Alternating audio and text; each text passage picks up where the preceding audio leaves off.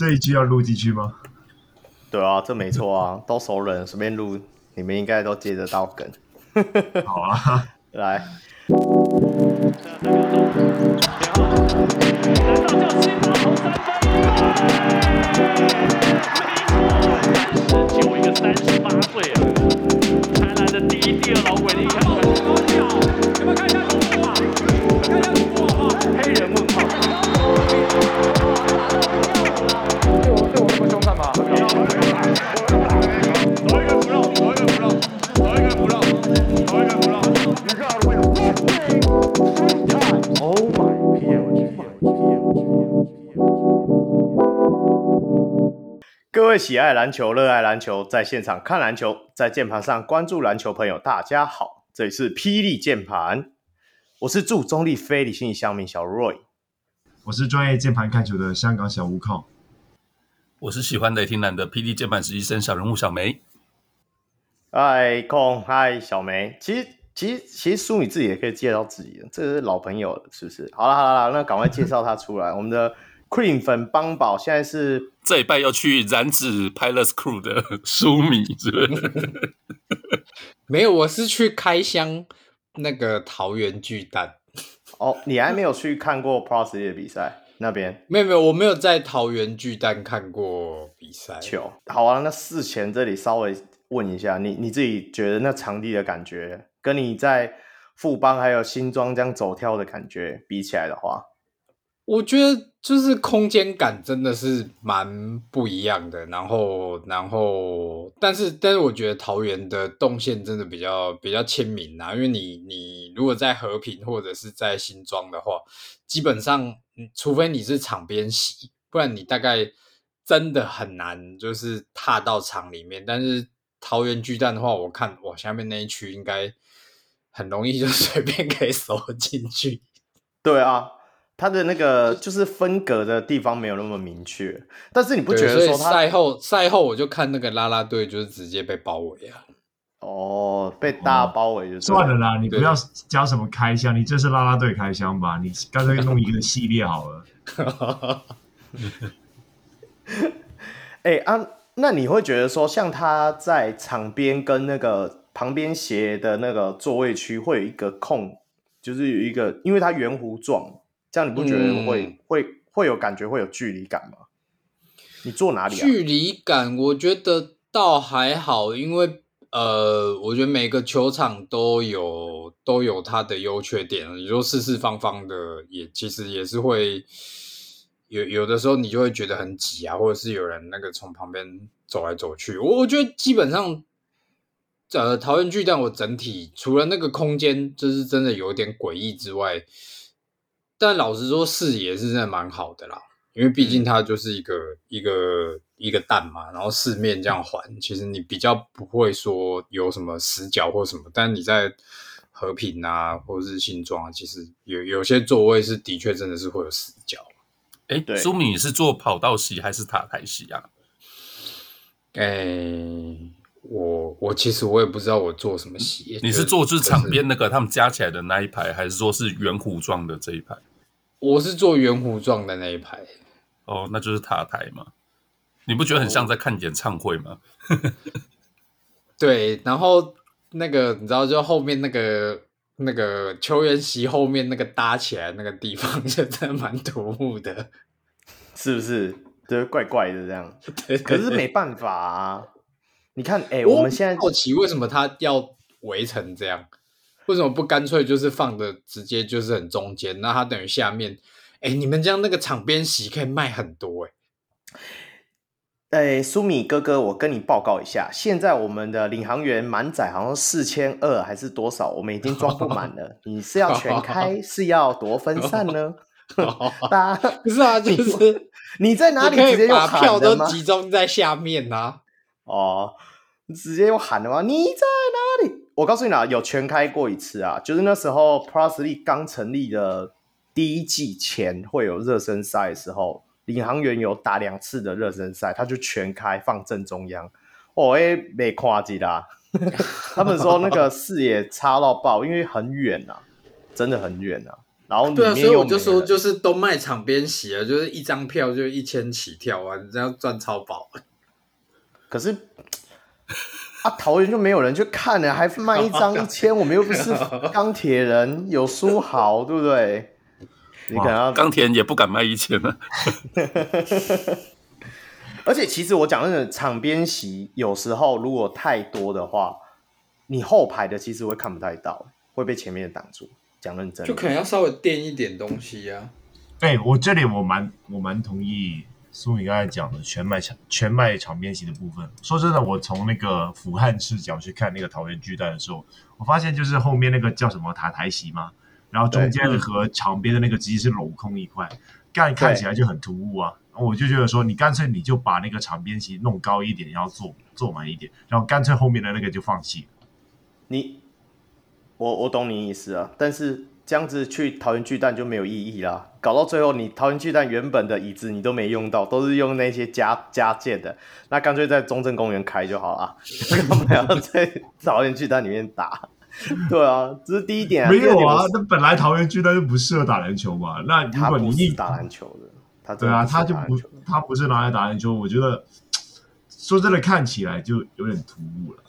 对啊，桃园就是真的没场地。我告诉你，真的，你说视野要好，我讲认真的，国体大算视野好的，他也是巨蛋类，可是他就是应该他就是体育场，所以他比较视野上比较好，而且它是下潜式，就是说你门口进去的时候是在在它的最上排，然后你要走下去才是到球场，其实是。蛮不错的，但是相对就是国体大，就是云豹那个，它就是有点老旧啊，那椅子都是很旧的，好几年了，对啊，而且那个国体大盖的人是新北国国王的爸爸的爷爷啦 盖的，然后桃园去桃领航员去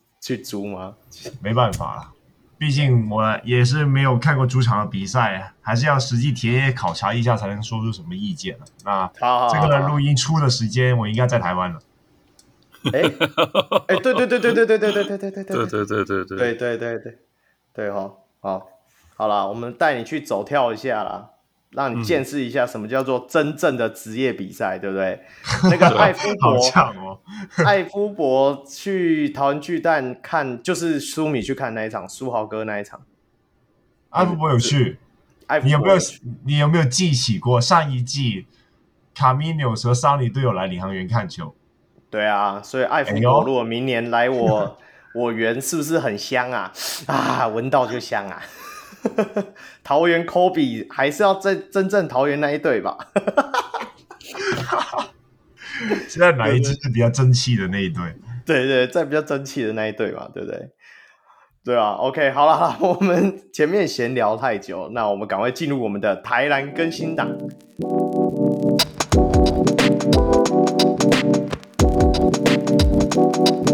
啊，台南更新档的部分，来第一题的话，就由小梅先来吧。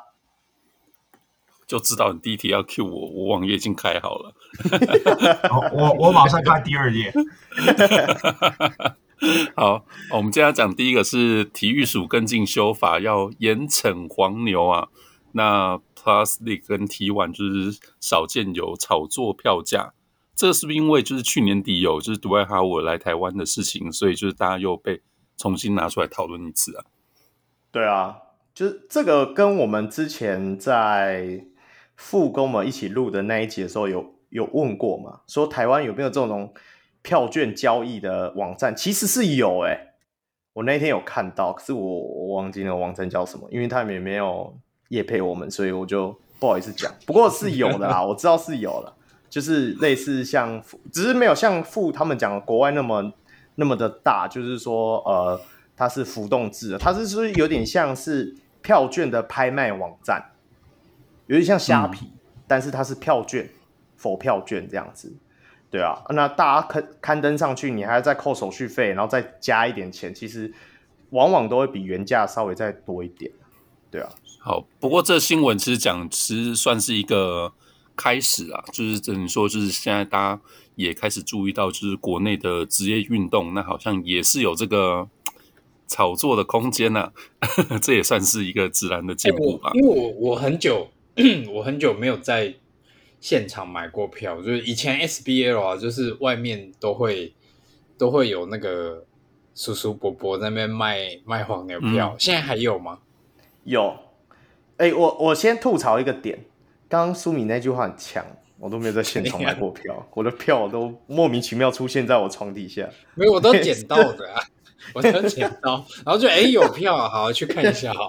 很少，苏米去看球是人脸辨识的好不好？还需要票吗？刷脸子。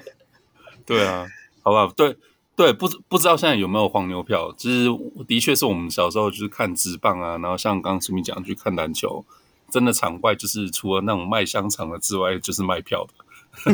对啊，他就会问你说：“哎、欸，要票吗？这里有、哦。”有啦，我们我们那时候去富邦，就是像我刚刚讲的，我们跟富去富邦看那一场，我们要去买那个最高的三楼的票，就有有人来问了，而且他说我我卖的比里面便宜哦，要不要不要？我就硬不要，我就说没关系，不用，我自己去买。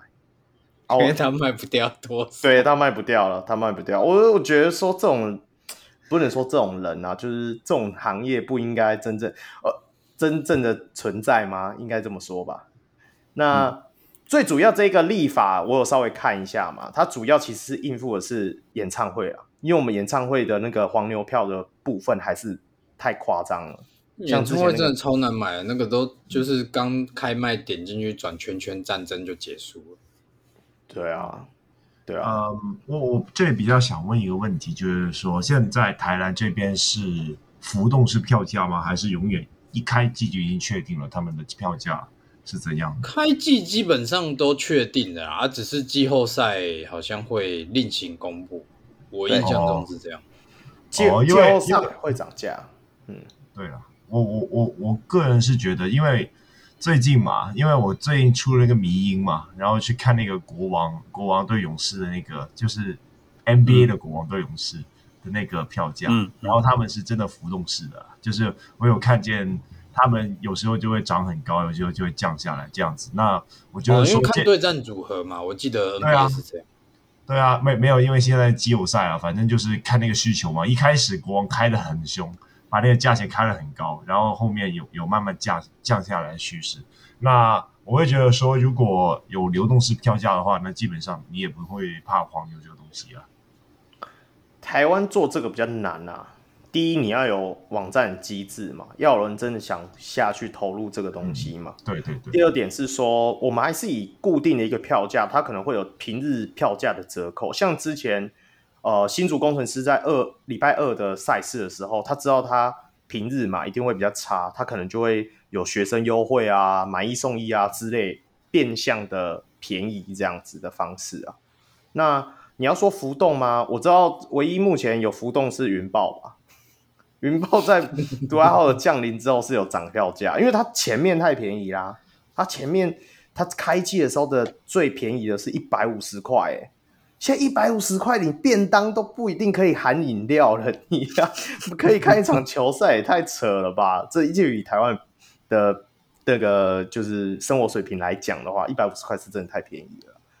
对啊，可是我觉得最后还是回归到市场机制啊，就是你你看你们两个讲的东西，一个是一个是哦 NBA 那边，然后一个是可能台湾云豹那边，然后我们再回来看可能其他队，就是我觉得这蛮现实的，就是市场的供需大概就是这样。你你我们的篮球赛，你说要要去做到浮动，第一个就是可能像 Roy 讲的，没没没有那个机制，也没有那个平台。那另外一个就是很现实的是。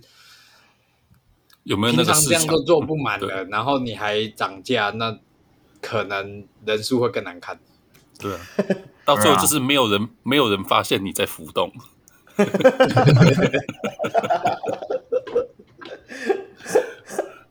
好吧，大家一起加油，这个市场做起来，这个修法就会上路了。对，对，对，对，对，好，来了，下一题了，来，空了，开网页了。好，那。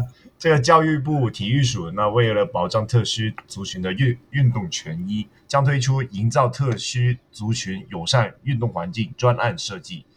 那规划规划针对全台二十六有二十六座职棒、职篮、排球联赛主要场馆进行无障碍设施的环境优化。然后截至去年为止，台湾身心障碍人口总数已经高达一百一十九万，然后呃，体育署也从二零一七年到今年三月底，已经核定补助弱势族群友善设施，例如无障无障碍厕所、坡道、通道、观众席、更衣室以及置物架、置物架等。对，我要打断。对。我是叫你看完之后归纳讲出来，你他妈照稿念，那我就我叫 Siri 念就好了，我叫 你念干嘛？现在归纳，我现在归纳，反正就是教务处教务处那边就是想要弄一那个为特定族群需要做一个像是设施的东西吧，然后花了五点九亿台币这样子。不过，其实我觉得空刚才虽然说是对照稿念，不过念出了重点呢、啊。对，因为其实大家一开始就会想说，哇，这终于是政府要出钱来整修场馆。可是，其实应该要特别注意到，就是它现在是比较特别针对是无障碍设施的部分。是的，是的。所以，其实刚才空念到第二第二段，其实也算是有把真正重点念出来了。对对，所以其实大家不要不要去想象说啊，这个就是要去修什么大荧幕啊。要修什么？我们平常显而易见的设施是不是？它是要针对就是无障碍设施的部分去做一个算是基础设施的优化。你不要说优化，其实算是补齐最低的水平了，应该是这样。我我不知道五五点九亿在一个财政预算算案里面算多少啊？反正我看见那个什么新竹大碧宝的什么东西的，我就觉得说，我靠！哎哎哎哎哎，我你现在是。不是拿台湾生、欸，你不是拿台湾护照就很呛就对了。控是控是以这个为单位，所以这个预算是零点五个新竹棒球场，是这个意思吗？没有啦，就是那个建筑的部分哈，就是要多多加油了。对啊，哎、欸，你你们自己修顿场馆，你觉得设备比较起来是如何？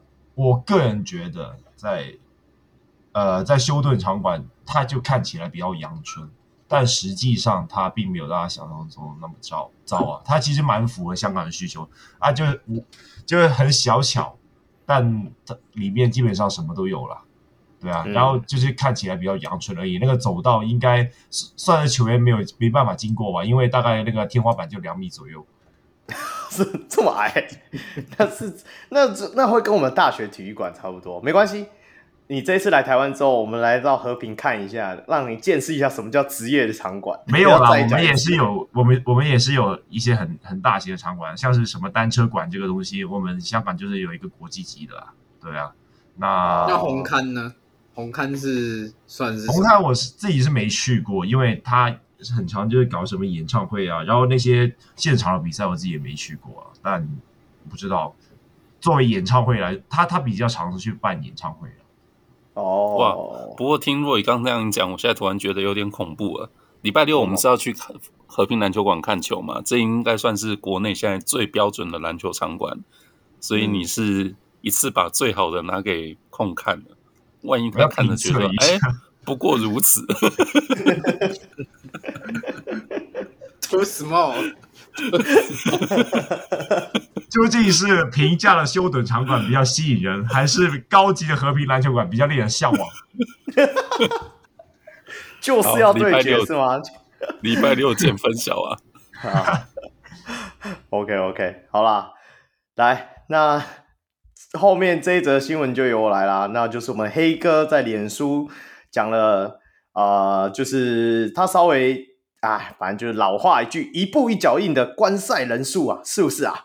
那我们从 YT 的例行赛二十四小时的，呃，四十八小时内的观看人数，在第一季的时候只有两万四千，哦，二十四万哦，这是两万吗？个四百千万，二十四万，哦，我们每场平均有二十四万，哦，靠两天呐、啊。这哎、啊欸，这有点奸诈哎！你你你懂我意思吗？两天、啊、哪有奸诈？他就写白，就是字就写在那边。好啦好啦好啦好啦，因为这样看起来数字比较大嘛。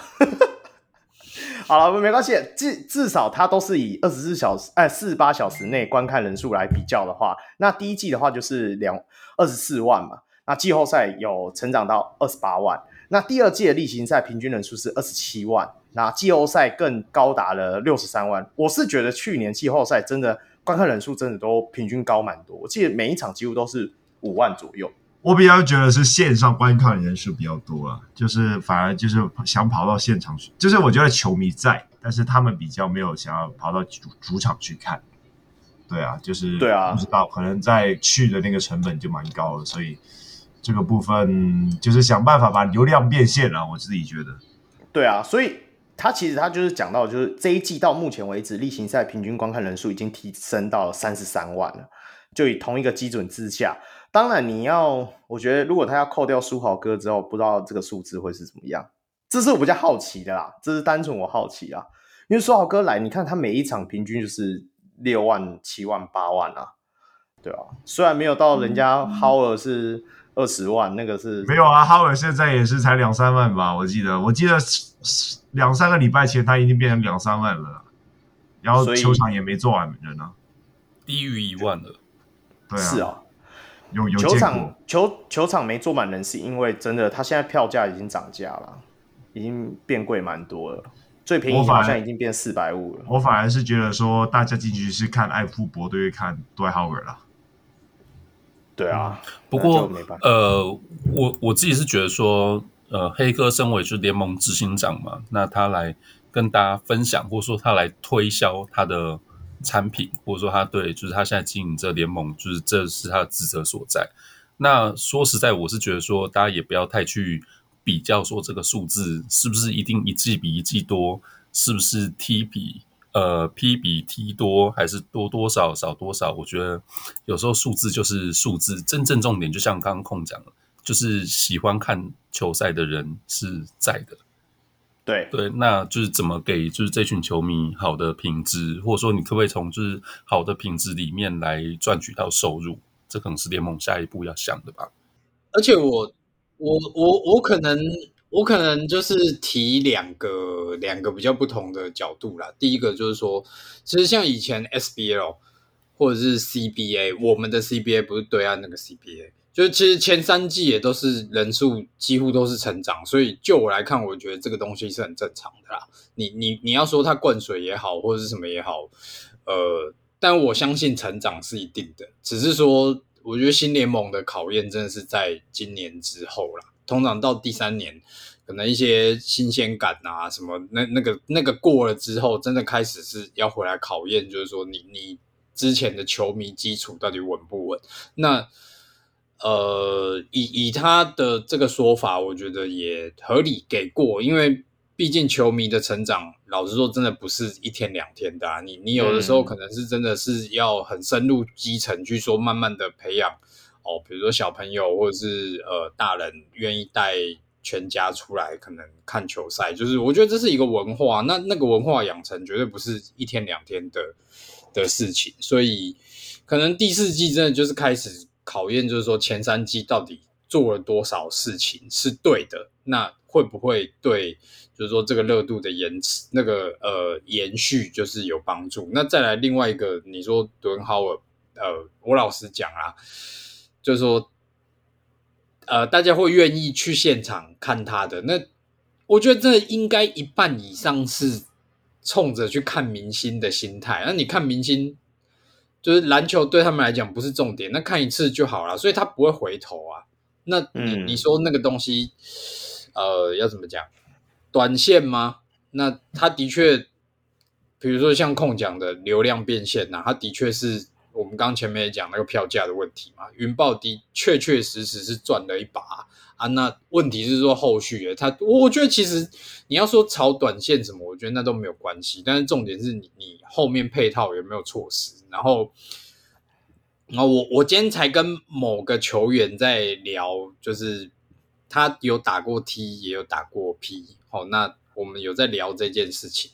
然后他就说，其实他真的有一个感觉是，是不是？哦，我们我没有肯定句哦，哦，我没有肯定，不要炎上我。就我们也只是在讨论而已，说是不是看 P 的人真的比较多？因为他其实今年到 P 之前。他在 T 其实是有一路打到呃季后赛蛮后面，那但是可能他看那些乡民的留言，他都是他乡民的反应，好像是说啊，他前面就是没有什么上场，没有什么机会，他都他就说我也是蛮问号的，我明明就是也是有打不少时间，只是可能我转队来之后，也许一开始打的比较少，然后就被讲的好像是不是都我前面都没有上场，那所以你们上一季到底有没有在看，是不是都没有在看？对啊，所以他他是有这个感觉啊，那我觉得给给各位球迷去做参考，这样。我告诉你，我刚才听完那一段，我就是马上去找上一季打 T，然后这一季打 P 的球员了。对啊，我就只有注注意到那一段了。好吧，这就是今天霹雳键盘敲八下的题目。靠背啊，这我可以直接讲是谁，想也知道是谁，对不对？不过不过我要言尽于此，这样。对对对，我附和一下苏米大讲的啦。其实就以讨论度来讲嘛，Plus League 目前还是讨论度比较高啊。你看。就以 Podcast 界有在讲 Plus League 的节节目有几个，对不对？讲到我就觉得说，哎，我们现在改做 T 可不可以啊？好像没有人注意，算了。不过，呃，回回到原本的话题啊，这种东西，这种东，呃，就是职业赛事，原本就是要整体的营造，而且是要延续性的嘛。所以我们就且看我们第四季到底还没有什么爆点，或者是说。增加球队啊，减少球队啊，或者是书豪哥要把他天赋要带到哪里啦？是不是？这个都是很有趣的话题啊。那我们就哎、欸，我这里想要问一下，嗯，我这里想要问一下，大家会觉得说台湾的篮球市场到多少就是饱和了？我我觉得你所谓的饱和是说观看人数，还是说什么东西饱和？呃、就观观看人数，关注度吗？呃、我觉得就。我觉得就可能季后赛可能进场会进场人数吧，没有吧？那个是。我我觉得我觉得那种不叫呃饱和哎，我觉得台湾篮球不会饱和啊，是你要怎么延续啊？不不会饱和的意思是说，因为毕竟在台湾的体育圈里，棒球还是大于篮球，但是篮球比较多人在打，也比较多人看得懂啊。以棒球来讲的话，因为棒球的。你看你自己最近也在学棒球，那个战术啊，或者是一些好球坏球，那个真的要看一段时间之后，你比较会熟悉嘛。啊，篮球你就投进那颗篮就好啦。其实回应控这个问题，那我们套用富最厉害的，先定义一下什么叫做市场啊？靠腰。那如果说你要说是消费才叫市场的话。那跟就是观赛人数啊，进场人数是可能又是两两件不一样的事情。嗯，因为我在想的就是以前的 SBL 或者 CBA 都从来没有想过海外市场这一区块嘛，然后他们现在又要摆一个英文的官网上去，然后也有英文的转播，但我感觉他们除了这些以外，感觉又没有很出力的样子。我觉得。Plus League 这个东西就是除了我觉得是可以往海外市场这个方面去走吧，对啊，尤其海外华人这么多，对啊，我们这个节目本来就是有做给在美国的华人吧，是啊，是啊，是啊，也有。但我必须要说啦，以前 SBL 毕竟是协会在主导，那。协会的话，就我觉得比较管。我觉得不期不待啊，那些就我们就看新的一方面了，就是看 Clan Plus 或者是 T1 有没有想要冲出台湾这样子。我觉得 Plus 一目前有机会，但是为什么你会一直有觉得说缺缺少在往外推的动力？是因为它连内部的建构都还没建构好啊。讲认真的，你官网像我其实等一下也会啊，这里我可以直接谈到，像最近也是，呃，我现在才发现说，对。官网上太舒服了，有 play by play。对啊，现在官网上现在才有这个东西，而且你看哦，官方完全没有宣传。我那天在群组里问，大家也说不知道在哪里，对不对？对啊，所以我就说，对啊，慢、这个、这种、这个、这种东西就慢慢建构了。嗯，而且我觉得控可能没有经历过这一段，他可能不知道，就是呃，我觉得台湾篮球有个原罪。就是说，以前 SBL 刚开始起来的时期，然后呃，就是有，就是刚好我们那一阵子国际赛战绩不好啦，然后那时候就是我们我们黑哥在台皮队又搞那个态度嘛，有电影啊，有周边啊，然后那一阵子就是球员上场就是会抓头发，然后反正你你看那个最新一期的某某一个。对某一个 YouTube 节目就有在讲啊，说林志前那头发要抓很久，抓到三颗没送，说你那吹头发可不可以小声一点，还是等一下再吹？他在抢战术。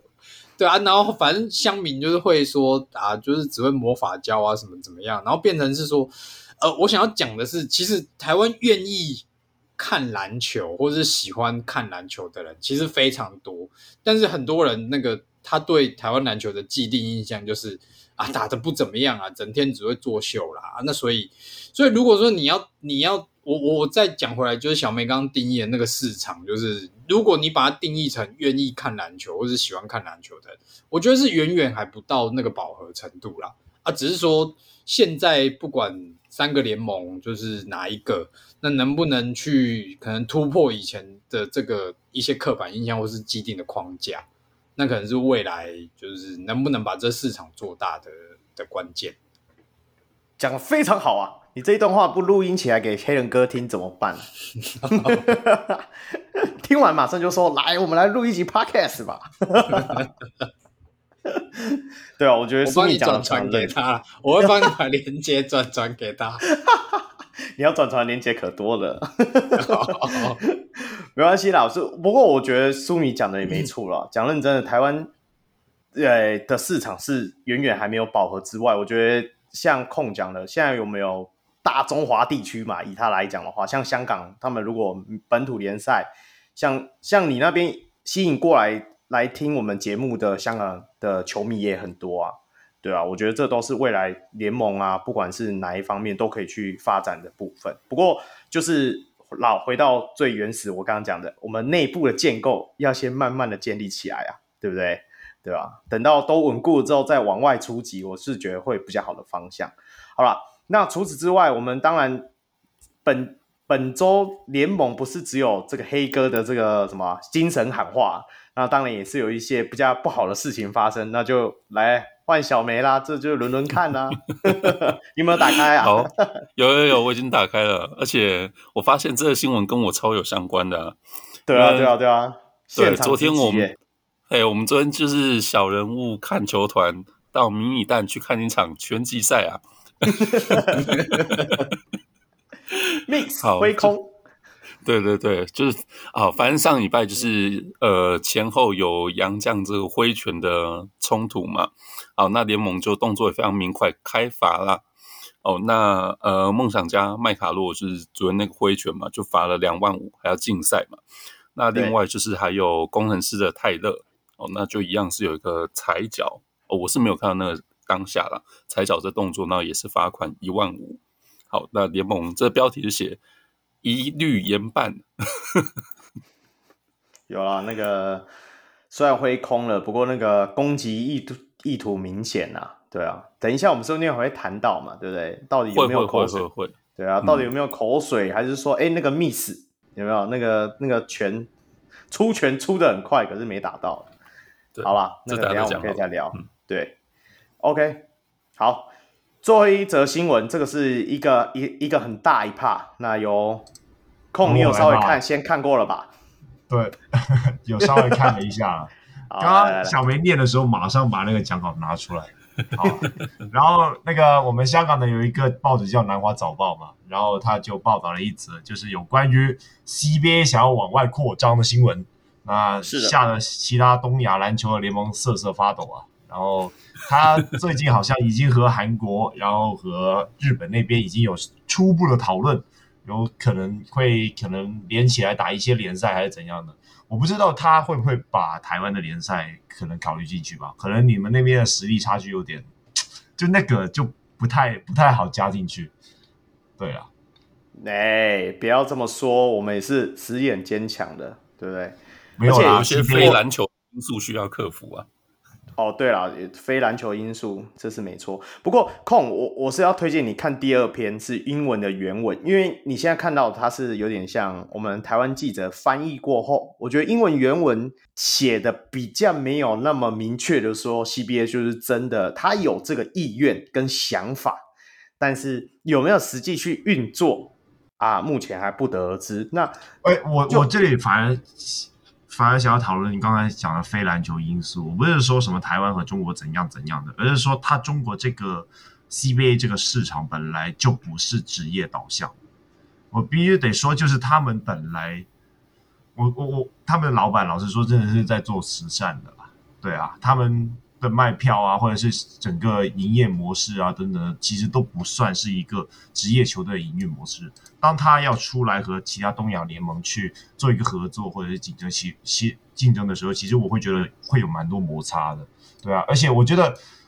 感觉他们已经封闭太久了，然后那个看球啊，或者是说其他文化都不太一样。我觉得这些很多东西是需要克服的。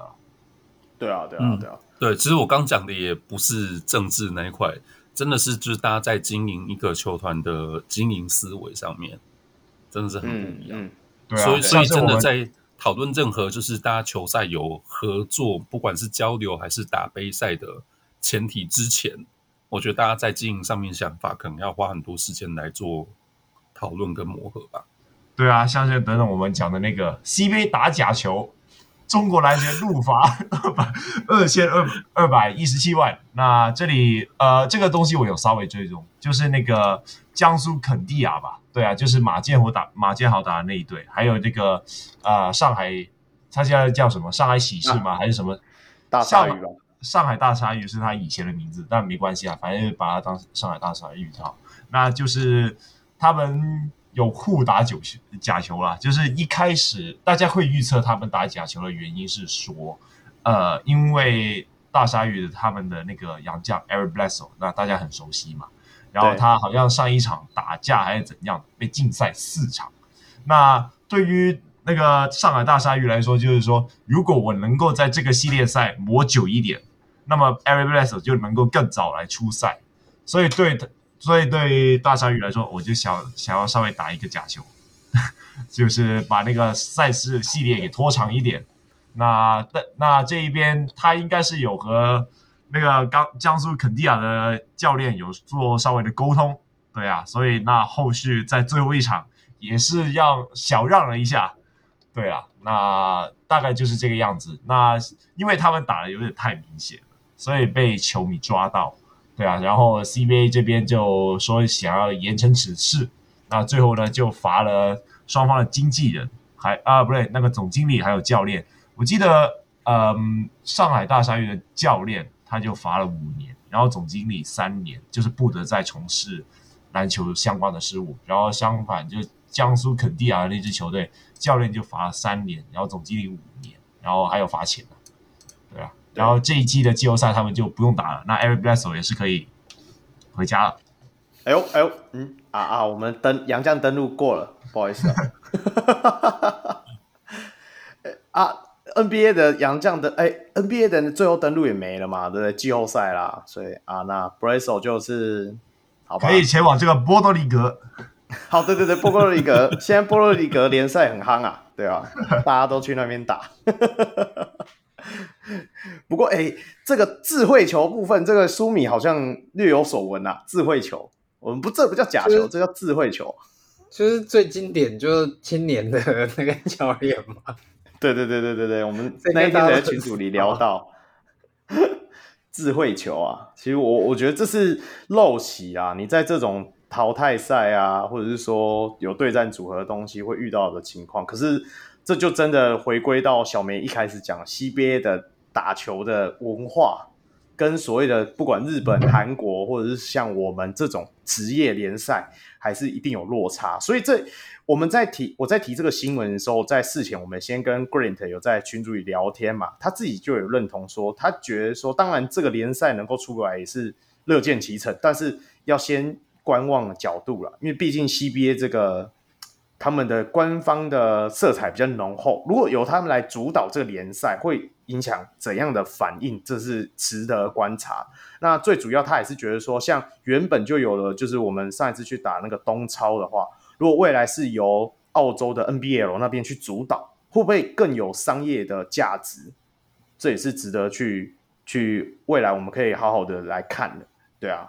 所以当然了，有越来越多联赛可以交流，区域间的交流，对整体的篮球环境一定是好的嘛，对不对？啊，如果 CBA 真的打这个联赛，P 跟 T 会不会又要猜拳谁要出场呢？是不是？被人家吞掉了，还在猜谁要出场？谁谁吞掉谁？你先解释一下。先等等啊，那个二零二七什么啊？那个搞不好不是互相吞掉大家。OK 哦，你今天是怎样啊？你一直把话题，等下我真的被某些人进攻，我全部说去 去找空。那个没有台湾身份证的讲的话，不关我的事。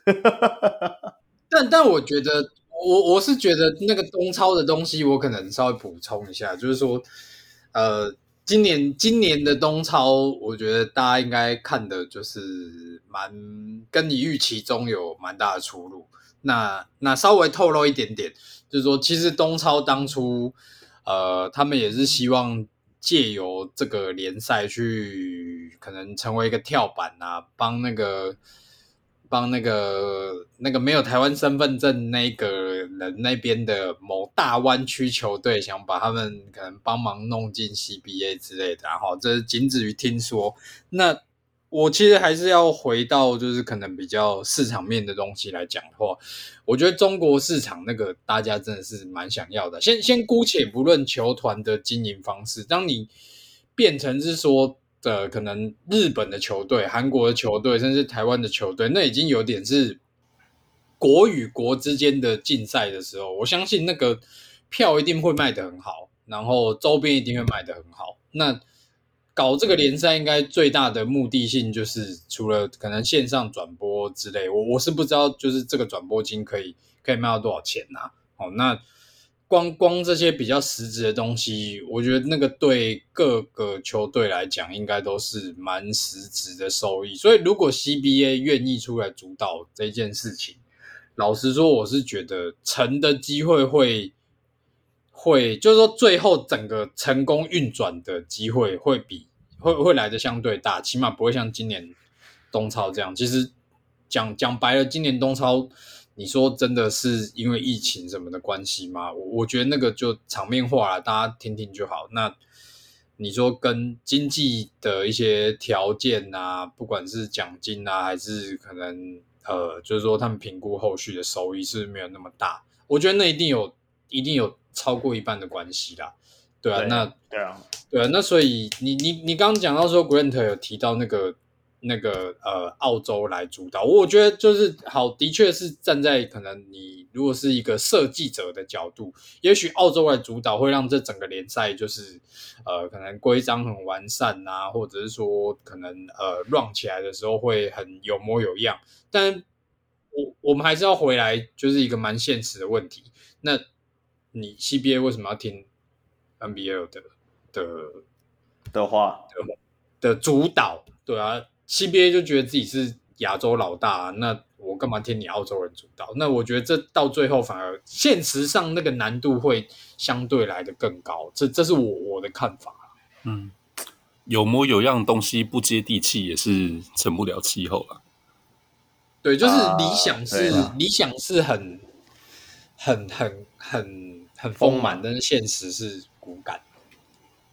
对了，就没关系啦，反正最主要 Plus League 还是要好好打嘛，因为我们连自己三个联盟都还没搞定呢，先不要先思考到别人家去。不过，不过你哎、欸，不过我讲句题外话啦，就算真的东超联赛接下来都是玩冠军周这样，你看人家那个简廷照去那边就差很远了，那个比赛内容就差很远。我知道，我是说，你看简廷照去那边吸了一一口不知道什么水回来，你看也是打的下下下叫啊，所以我觉得整体而言，我觉得还是会有帮助。只是说，当然会希望它是一个固定的联赛比较好看，对啊，也我也不想看连续富邦连续输两次嘛，对不对？今年还不一定是富邦出去打嘞，是变国王还是变领航员，对不对？哦，哎，说不定是高雄那队。哈哈哈哈哈！剧本没有写到那里了，我不知道。现在大家都不想遇到他们。是是是是，好，那我们赶快来聊一下我们的赛事键盘报。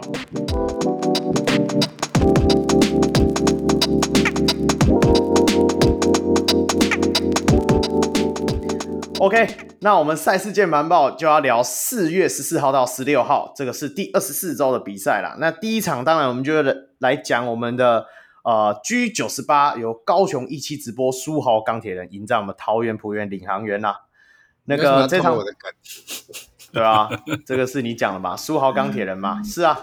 那这场比赛输。苏 卡比桃园璞园领航员还要绕舌，高雄一期直播书豪钢铁人。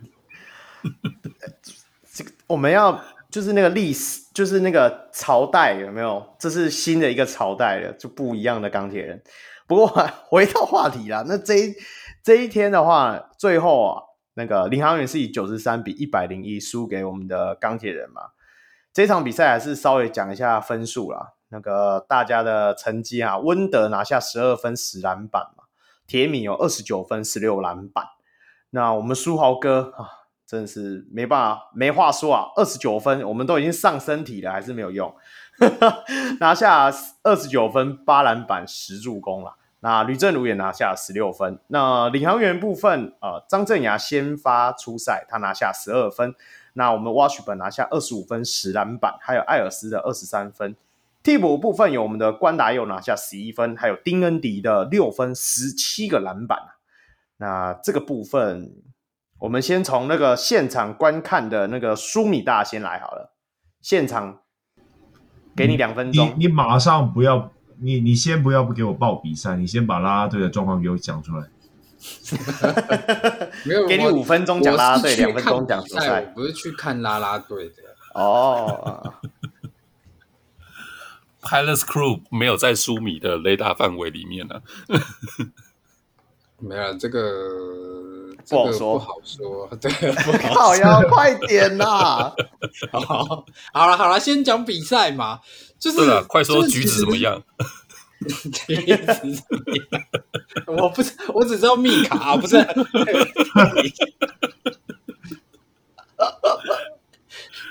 哎，不行，叫我讲不下去。你看，你打断他的节奏，他原本都已经上紧发条了，这个全部又掉链了。嗯，好了啦，好了，反正就是我，我是觉得，呃，因为钢铁人这礼拜有两场初赛啊，那可能我我我如果钢铁人的部分，我觉得两两场就是都有很像的地方，我就就拿出来一起讲。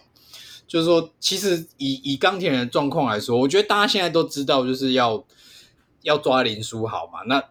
只是每队的方法略略有点不一样啊，只是说这这礼拜的主题听说是上身体啊，哦，那的确现场看，对，听的确现场看就是你知道他就一直在地板上打滚，就是可能觉得那个地板很好躺之类的啊，没有，对啊，就是大家对他真的是真的是我我觉得那个尺度就是给的有点激烈啦。那卡米诺斯好像因为这个东西有被吹一个 T。就是可能他觉得没有犯规，那为什么裁判吹犯规？他只是可能做一个很正当的防守，然后赛后也讲了一些，呃，就是比较高级酸、酸高级恭维的话，就是说啊，我们现在是跟那个梦想家还有领航员争季后赛最后一个席次这样啊，意思就是说某队一定会上，然后那。呃，我我觉得这个东西就是职业赛就是一个秀，可能球迷可以把它当成一个茶余饭后的话题。那但是不得不说，就是如果当你选择用这个方式来防守林书豪的时候，你你必然会遇到一些可能哨音的问题。我觉得那是必然，就是你选择了一个比较激进的方式，本来触发的那个机会就会比较大一点，触发哨音的机会就会比较大一点。我是这样看的，所以我、嗯、我我宁愿是站在一个比较相信，就是裁判没有特别偏颇的的立场去看这一件事。那。那这个防守方式，可能后面我们再再专门把它拉出来讲。那如果讲回到钢铁人的话，其实我觉得钢铁人这两场都蛮明显，就是当你林书豪被限制的时候，尤其是他没有办法大量持球，很顺的去梳理这个进攻的时候，第第二个能跳出来持球的人就很重要。那现在陈宥维。呃，伤愈回来了嘛，势必就是让他来持球。但不得不说，他真的是，我觉得年轻后卫有的通病，他还是有啦。就是可能他持球能力不差，但是我觉得处理球真的是有点略显毛躁，然后视野真的可能跟林书豪也不在同一个等级。有的时候林书豪可能在持球的时候，他可能呃被守得很紧啊，或者是切进去的时候，那个那个分球都是可以分到很适当的位置。但是毕竟呃陈佑伟还年轻，我觉得这是他可以再多加加强自己的地方。那他自己我记得在第二场跟新北国王的赛后，他有讲就是自己打得没有很好。对，所以我觉得可能在这个部分的话，是是可能接下来钢铁人的比赛要要比较注意的地方啊，就是呃，当林书豪没有遇到一个比较高强度的防守，没有办法持球顺梳理进攻的时候，你谁能把场上的状况 hold 住？那其实我在现场看比赛的感觉是，呃，领航员其实前面几乎都，我记得。到半场之前，好像都在领先的状态，那就是一默默的分数被追回来，然后就最后一节被超过去。其实就是还是回到之前的问题嘛。你你可能在比赛关键时候，你没有一个 go to guy 能出来好好的处理球，然后或者是说当比赛很焦灼，因为我记得中间有一段就是打得很乱，然后两边都。一直失误啊，掉球啊，然后也没有得分啊什么。可是我觉得明星球员就是这样嘛，就是在这时候可以可以跳出来，可能帮忙球队或什么。那可能在钢铁人就是林书豪或者是我们的男模来出来做这件事情。那讲回来，桃园就是那一场，的确是没有人出来，就是说把场面稳住或是什么怎么样，所以变成说到最后，到最后就是在那种很拉锯的时候，你可能。一个处理球不好，那个突然分数就就拉开了，对啊，就是就是这样子。对，苏苏米大概就讲了这一这一场几乎的脉络了啦。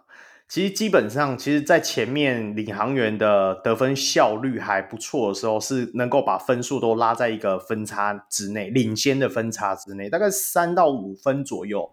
那对，差不多。对，然后我发现说，其实温德在。不管是我们的 Washburn 或艾尔斯身上也讨不太到便宜呀、啊。讲认真，他捡板的功力有，甚至是说这一场我们也有上丁恩迪嘛。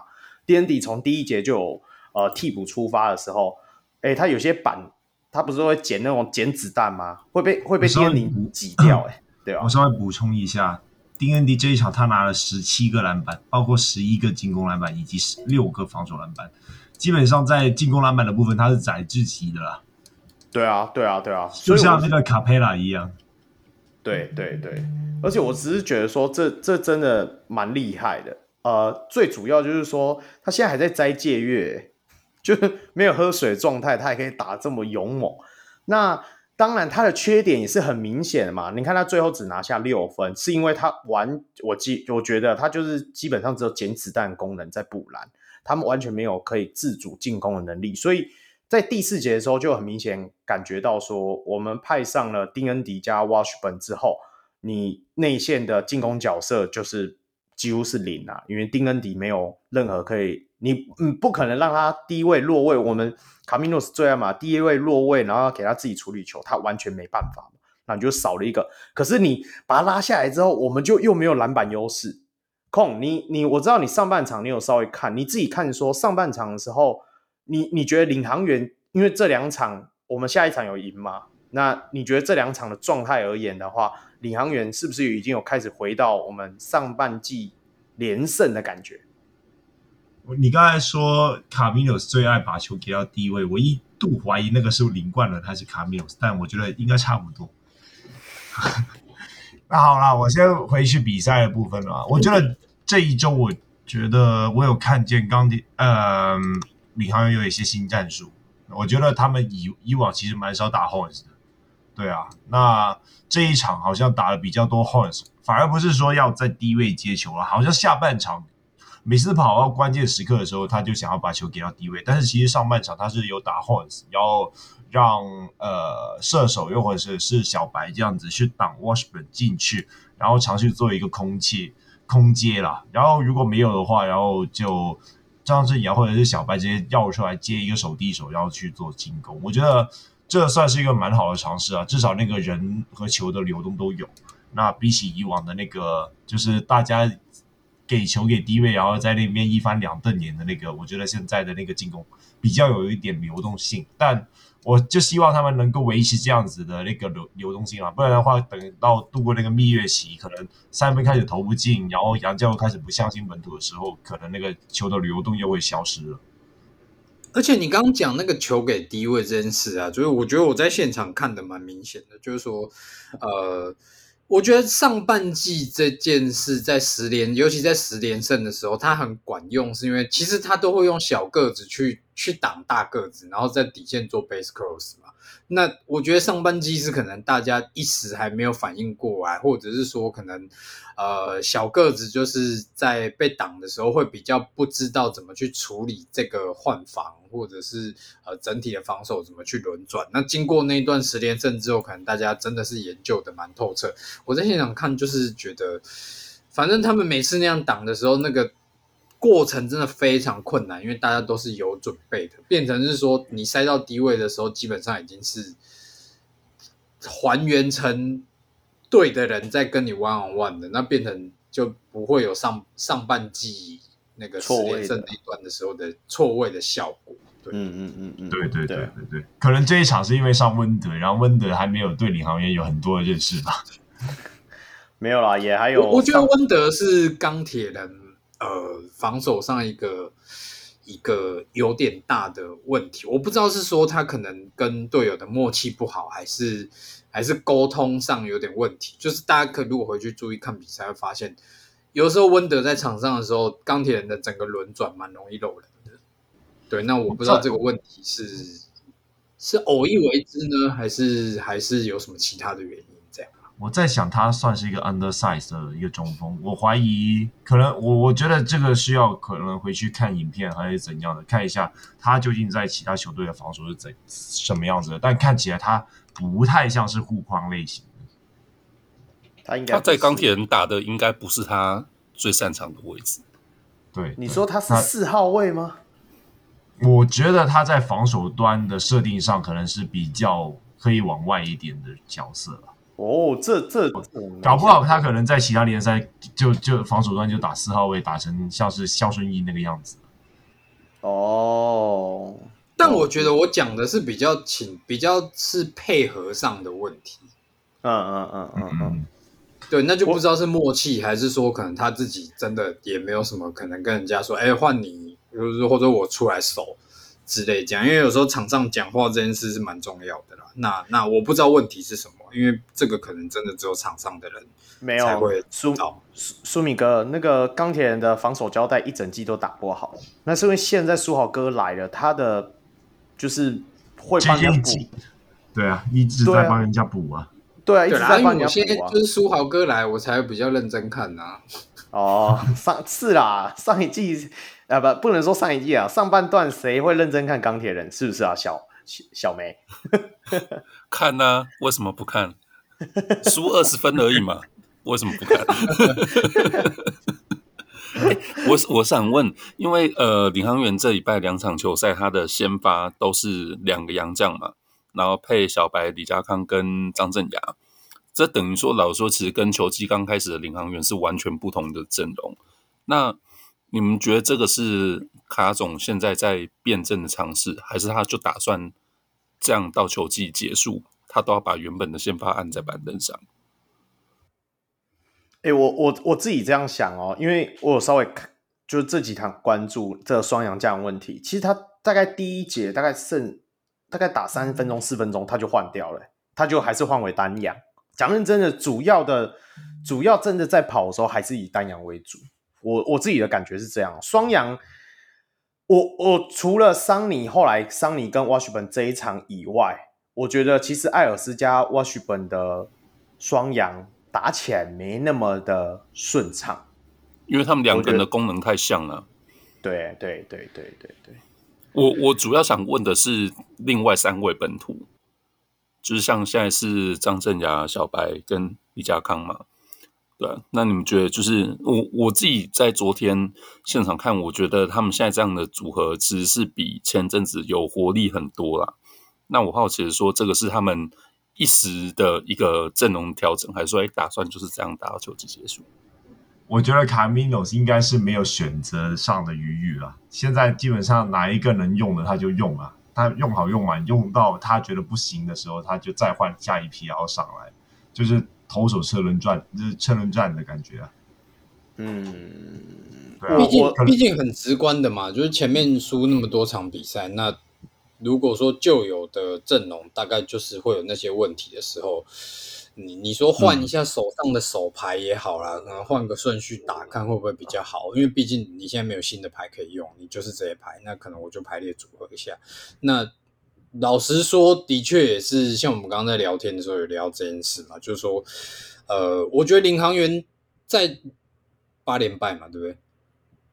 对啦，九连败了，结束了，没有了，没了，没了啦，没了啦。我刚刚在 cue 你。好，不管，就是反正连败那个时期，我觉得看到后面 给我的感觉是说，战术有一点，的确有一点被摸透，但这个这个真的很难免。台湾就那么几支球队，大家每个礼拜就碰那么一两次，然后都一直在 scouting，你说不摸清楚，真的也很难呐。所以我觉得那不是最主要问题，但是。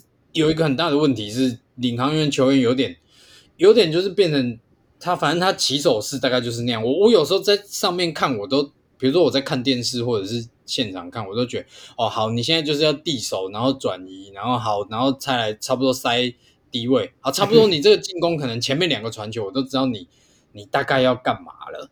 那你自己可能比如说持球球员也没有去想说。啊，人家都知道我要做什么的时候，那也许教练是希望，像我记得很清楚，呃，就是就是第二场那个李航源第二场比赛，那个受访的是白耀成嘛，那他有说，就是教练希望他们可能每个人的那个进攻可以再欲望多一点、积极一点。我觉得他是不是想要传达这件事，就是说大家不要只是只跑战术，有时候那个中间战术你要有效果是。你每个位置都要有进攻威胁性，人家愿意贴上去防守，或是做出一些防守上的呃跟动，或者是说呃轮转，你你战术想要制造的那个空档，可能才制造出来。那你前面只是很行礼如仪的在走这些战术的时候，反正人家就是想啊，你等你就是要这样这样，就是 A 到 B 到 C，那反正最后低头，那我就等你低的时候再来收你就好了。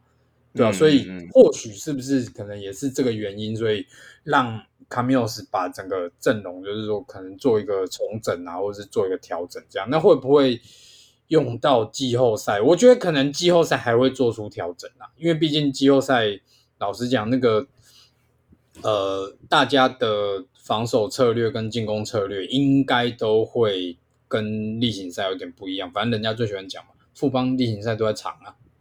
对，我觉得各队都、啊、各队都多少有一点呐，所以有啦有啦。现在看国王藏的多明显，对，所以反正我 觉得应该还是会再做调整的。我我自己认为说，呃，这两场刚好，呃，一场呃对钢铁人的时候，我们是李家康他腿比较新鲜，去黏书豪哥嘛，虽然一下子就粘了两个犯规，马上就换人粘，反正那个那个角色就是专门负责上来粘的啦，然后。等到梦想家那一场，李家康也是上来粘阿吉，大概就是这样子啊。我自己觉得是李家康的进攻欲望比施晋尧高一点，就以这两场的状况，所以他比较喜欢让他派上先发。不然我是觉得说，如果李家康以施晋尧的位置来打的话，我觉得会更适合一点。但是我觉得施晋尧真的从上一季。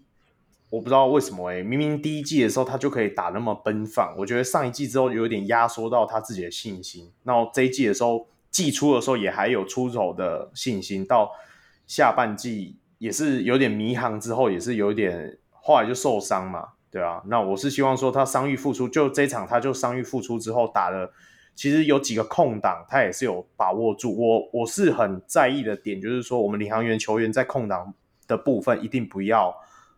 再想要传球啦，这个这个坏习惯，我觉得这次应该要改啦。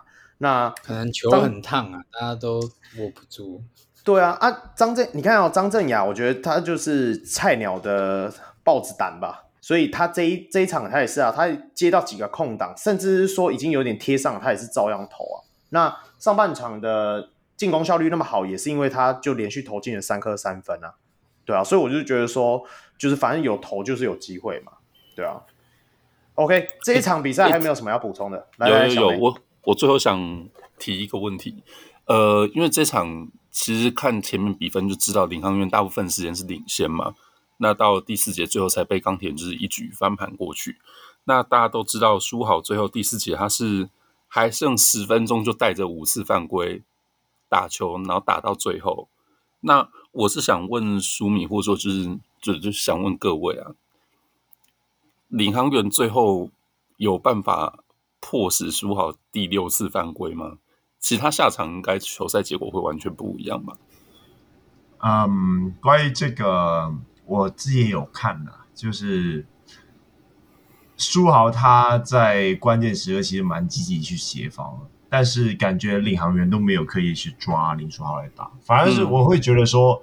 有时候你太刻意去抓林书豪来打的时候，你反而会被他的一些可能在防守端上面的小聪明的小动作，然后不小心一换防，然后换把他换把自己换成协防的位置，然后被毁掉。我觉得尤其是在关键时刻最后两波防守，我记得好像都是抄球吧？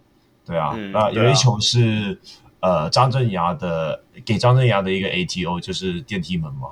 然后被书豪预判到了，结果后面就只只能关达佑自关达佑好像好像是关达佑和李夏夏康自己给打掉，然后还有一球就是关达佑想要硬切，然后书豪在旁边协防，然后被抄掉。对啊，那我我我会觉得说，就是不不要不要去挑战别人啦，就是乖乖打自己的就好。哦，因为我想问的是说，是因为打点点名林书豪本来就是很不切实际的想法。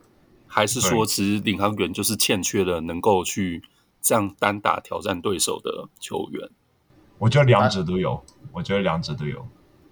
嗯，你你还记不记得上次我有一次讲过，就是呃赖犯规这一件事情，其实是有一定的技巧的，然后需要一定的经验的。嗯嗯、那我我们回头看那个那个黄金一分雨的男人，他他真的就是你你虽然有的时候觉得。我有时候看你，我也是觉得又又在赖，就是能不能 好好的把球投进就好。但是那那就是你知道，那也是需要练的。那真的不是说你想要硬硬冲上去要犯规就就会要。其实真的没那么简单。对对对，然后再来是说，呃，我觉得林书豪要怎么讲？就是说，当然他在 NBA 不算是一个很好的防守者，但是那是那是你在以 NBA 的水准来看。就是说到台湾来之后，也许他的可能身体能力什么没有以前那么好，但那个经验，尤其是他打这么这么久的球，我觉得相信是真的还是比亚洲球员高高一个等级有啦。那你说在那种时候，他应该是蛮能拿捏自己的尺度，就是尤其他前面吃了五个犯规，多多少少会知道哦，也许这个裁判可能他就是这样就是不行，那这个裁判那样是可以。所以我记得他有一球。蛮勇敢的，午饭还敢去做做人家的 offensive foul，那那个一个弄不好，就是你就是阻挡犯规就被吹出去了，对啊，所以我觉得相信他的经验应该还是有有一定的程度啊，所以两两个角度加起来，你说真的要让他六犯下去，可能除非他自己的脑冲啊，不然应该是有一定的难度在。是啊，是啊，是啊，好吧，感谢书迷的结束啊。是啊，真的智慧球啊！我们我我是不想把我们节目搞成书豪第一排啦。不过大家也捧了那么久了，是不是？我们可以来到下一场了吧？啊，也关注一下我们领航员球迷的心态嘛。我就觉得应该是被尊重了啦。啊，没关系啦，就是这么了。对，人家要尊重他，我们就尊重他吧。好，来来来，下一场。下一场比赛的话是来到我们四月十五号，这个是 G 九十九嘛？那我们的福尔摩沙台新梦想家迎战新竹接口工程师啊，梦想家以八十九比八十五赢下这场比赛的胜利。那工程师的部分表现比较好的就是我们的泰勒拿下二十一分跟八篮板，阿提诺也有拿下二十四分十五篮板。那替补的部分有伊波卡的十分。那梦想家的部分就是卢冠良的十八分，那卡拉曼的十六分、十一篮板，钱肯尼十二分，跟 Gilbert 的十四分、十七篮板，大概是这样的状况。那这场比赛我是换我稍微讲一下啦，因为我只看上半段了。上半段的时候，我明明看到工程师是被屌虐的啊，为什么突然间第三节风云变色？等到我回去转回去的时候，说，哎，奇怪，怎么剩剩剩一颗球的差距了？这谁要跟我解释一下？第四节工程师一度还逆转领先五分，对。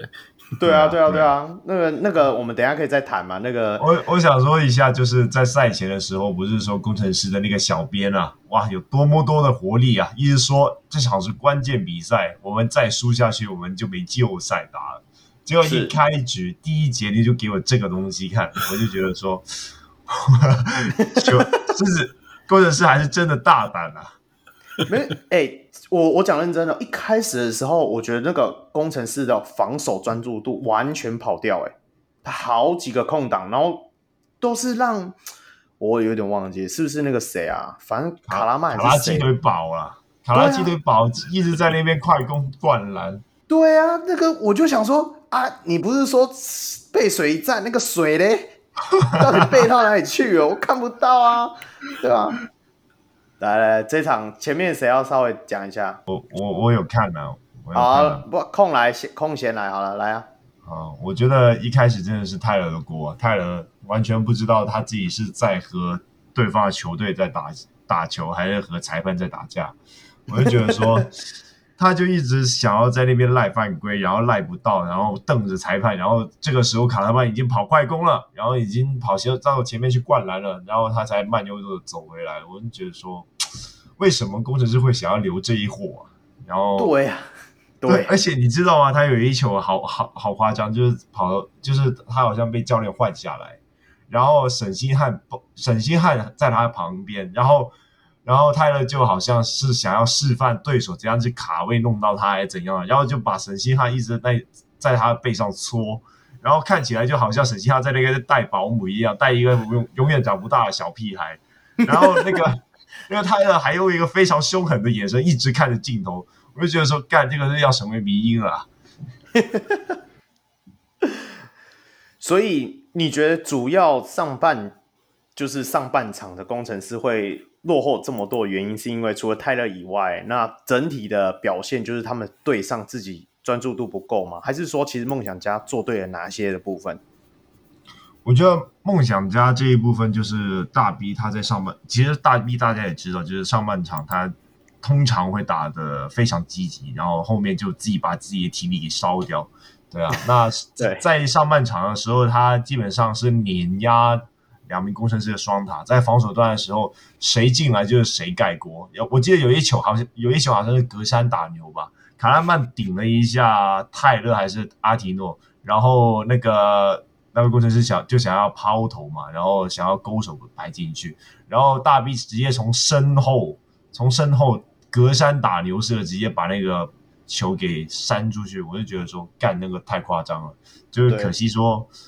我觉得跟这场梦想家好像防守端也是有一点资源错配的感觉啊，就是尤其是在第四第四节的时候，就是大 B 究竟应该守谁？就是在第四节毕竟只能上单阳将嘛，那单阳将的时候他，我记得他是让李德威去守对方的泰勒或者是阿提诺，但是我觉得说，如果你直接让大 B 去守对方的大阳将的话，我觉得其实根本就不用搞到那么多东西，搞不好就直接赢了啦。对，我补充一下，这一场 Gilbert 拿下了五次的主攻啊！天啊，三好三满啊！上半场的时候是真的看到各种的阳内线吃瘪都被他扛住。那第三节，究竟怎么了？谁谁能跟我讲一下第三节怎么了？为什么突然？哎，我记得不止二十分吧，反正蛮多分的领先，就就这样全部还回去。其实好像也才刚好二十分而已，到上半场已经剩十分了啦。哦，对，对，那怎么了？第三节？我觉得第三节就好像是刚呃梦想家这边进攻当机啊，就是感觉因为他们刚才一直在跑的就是什么卢冠良的一些三分啊，然后卡拉曼可以跑快攻灌篮啊，但是我必须得说那个时候泰勒被被换下去以后，他们的那个回防有变好了。然后刚好阿吉这边那个挡拆一直又打不到很好，就阿吉，我我感觉阿吉好像这两周的手感都偏差，蛮多空档都没有把握住的。然后他偏偏又是蛮投射类型，就是他投不进的时候，工程师会有蛮多快攻的机会。那在转换进攻的部分上，就虽说工程师进攻怎样怎样，但终究他们还是一个身材比较好的球队嘛。对啊，那所以在快攻的部分也把握的比较多一点，然后慢慢就把比分给追上了。嗯，在最分的那一波，是不是伊波卡表现也是蛮抢眼的？是的，呃，对，也、yeah, 对，因为因为他就换泰勒嘛。对比啊，对比啊，对比啊。好了，那我们回到第四节这个部分好了，因为其实进入第四节的时候，甚至工程师还有领先的程度嘛。那那时候我就开始在看了。那大家最疑惑的一个点就是说，那时候其实阿提诺在第四节跟所谓的伊波卡这个半双塔的连线，其实还打得还不错啊。一个主攻防守，一个主攻进攻，打得下下叫，准备感觉好像这一场真的是水已经背起来了。就没想到就换了泰勒上来，那你们觉得这个调度怎么样？怎么突然之间啊？是我不说话了，因为老实说，这因为这一周又和卢卡去一起录音，然后已经讲过一遍了，所以我就不再抽泰勒了。大家来帮帮忙。靠腰啊！那小梅呢？没有，这这个其实也是我等一下本来想要提出来，就是问你们的，因为这礼拜就是让我印象很深刻，就是有。三次的调度，呃，一次就是你现在讲这个，就是阿提诺跟伊波卡就打得好好的，然后就被换下去。然后我另外想，就是印象很深刻，就是昨天在现场看到，就是梦想家昨天算是落后嘛，苦追，有一波气势打很好，Gilbert 表现非常活跃，然后他就也被换下去。然后晚上那一场，就在 CBA 会变成假球了。然后晚 晚上那一场。就是国王也是上半场输了一屁股嘛，那就是下半下半场就是一直追追追到第四节，诶，一度吧，就是也是差个一个球权还是追平，杨敬明表现很活跃，诶，他也被换下去。就我可以理解教练可能会觉得说这些球员需要休息，在最后关键时刻会会需要他们。我没办法理解的是说，因为。他们被换下去的时候，都是我觉得球队的气势很好，而且他们打得正顺手的时候，嗯，让他们再撑个一分钟，我觉得可能真的整整个就翻盘了。为什么？就是为什么教练都喜欢在这种时候换换球员？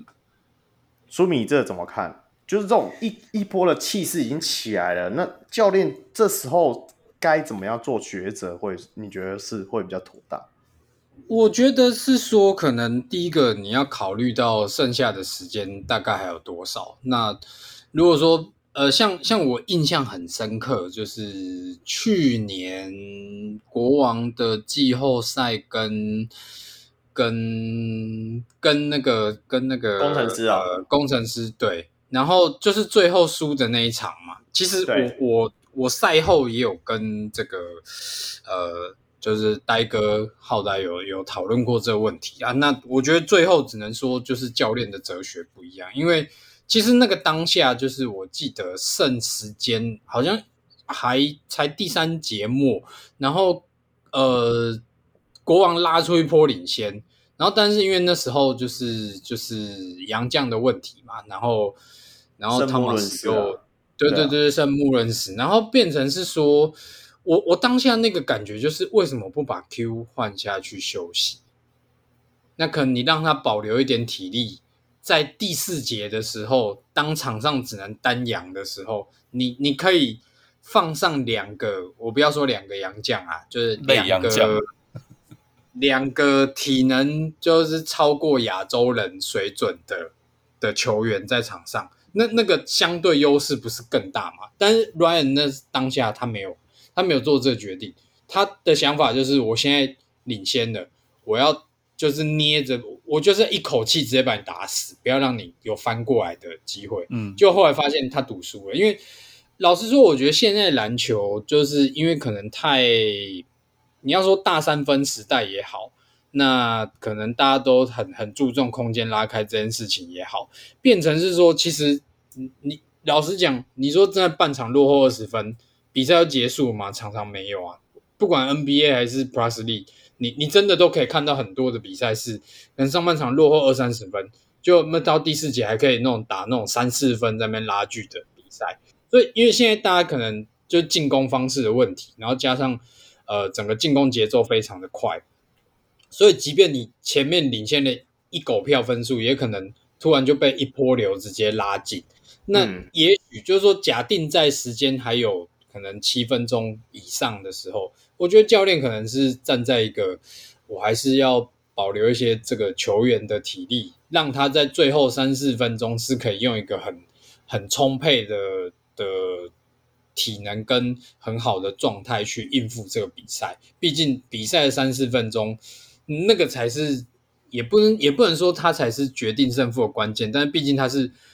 比赛收尾很重要的，你你说前面领先一大堆，就最后收尾收不好，那那其实没有用啊，因为篮球比赛是比最后那个时候的分数谁多嘛，你前面领先二十分，并不会因为这样就是可能多个五分还是什么，嗯、就是积分表就很现实。嗯、那那我觉得也许就是这是一个这是一个教练哲学的的选择啦。你你这样讲的那一整段，什么领先领先很多，领先一大堆，然后最后输了一两分，我就一直想到我们的林堂远，不知道说，就是不知道啦，我不知道，就是隐隐约约的，就是感觉到你隐隐约约的刺进我的心脏里面那种感觉。不好意思啊，不过不过不过我大概认同你的意思。其实到底究竟那时候我们的冠伦教练为什么会做这个抉择？可能就像你讲的，他想要先保留阿提诺斯的能力。体力到最末端的时候，可能在更关键时刻的时候再派他上来的时候，只是没想到。尤其你知道，就是我我顺着你的话补充几句就好。你知道阿提诺就是你他那个身材，然后跟他那个体能，嗯、你 如果不让他休息一下，你确定他比赛最后三分钟是会认真跑吗？还是在慢慢走？哦，也是啊，对啊，其实也是因为这个讨论。然后我刚看了一下 Basco 才发现他这那一场只打了四十三分钟，所以啊，所以那时候不把他换下去，可能真的不行了。控肉饭都变卤肉饭了啦！不然的话，我真的觉得，我真的觉得那个换人真的是一个气势的转折点呢。对，因为因为我觉得不只是因为换人这个，我觉得换其他人，尤其是换上来是谁的时候，就是那个队。不是因为换上泰勒，是他真的完全感觉他好像是隔壁隔壁报上来报队的，完全好像哎哎嗯，我现在上场了，就那种感觉，我真的是快吐血了，你知道吗？因为因为我的心态而言，我也是会希望，当然照着我们 Plus 哥哥们的剧本走嘛。如果这一场梦想家输的话，那个 哥哥会更更有得力嘛。就没想到这么不争气啊！我们家的工程师，而且最后的那个小编还讲说，虽然我们季后赛机会没了，有没有？小梅马上在群组里喷说：“干啊！”他就真的觉得季后赛没了吗？小编你怎么算的？直接崩溃！我我觉得那个是他排好的。你知道后来他有去把那个贴文改掉吗？他就他好像也是这样子被干掉，被球迷们干掉，私迷都没有。私迷都没有失望，都没有崩溃，而小编先崩溃，这是不太行。对啊，这时候就会有个戴戴眼镜的白发老人拿着篮球站在那边跟你说：“现在放弃比赛就结束了。”对啊，哦天哪，嗯，是不是？对啊，泰勒加油了！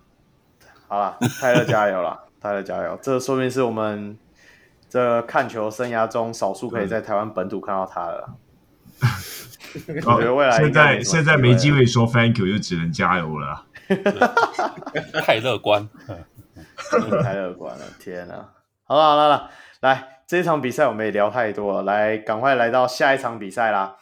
那下一场比赛我们直接用流水账的形式，因为这场比赛真的太长了。那个长不是很长的长，是藏起来的长啊。是我们 G 一百。由我们新北国王迎战我们的台北富邦勇士啊，最最终富邦勇士以八十九比六十八赢下这场比赛胜利啊，还要报数据吗？但这一场真的是，我觉得这样子对公云豹很不公平。这一种比赛，那个那个观众应该要喊退票的了。没有才发现哦，原来我们台南也是有 G League 啊！哎，你不要这样讲，陈范人家很认真在打球啊，好不容易上场了，没有说他不认真啊。我是说大家都不认真，不用退票啊，他很勤奋的在工作给观众看呐、啊。舒米，你有想要聊这一场吗？就几个重点，你稍微提一下啊、喔。你自己看到一些比较可能觉得说，哎、欸，这个未来可造之材啊，还是要讲一下啦。因为这场跳过这一拜就没有副帮了。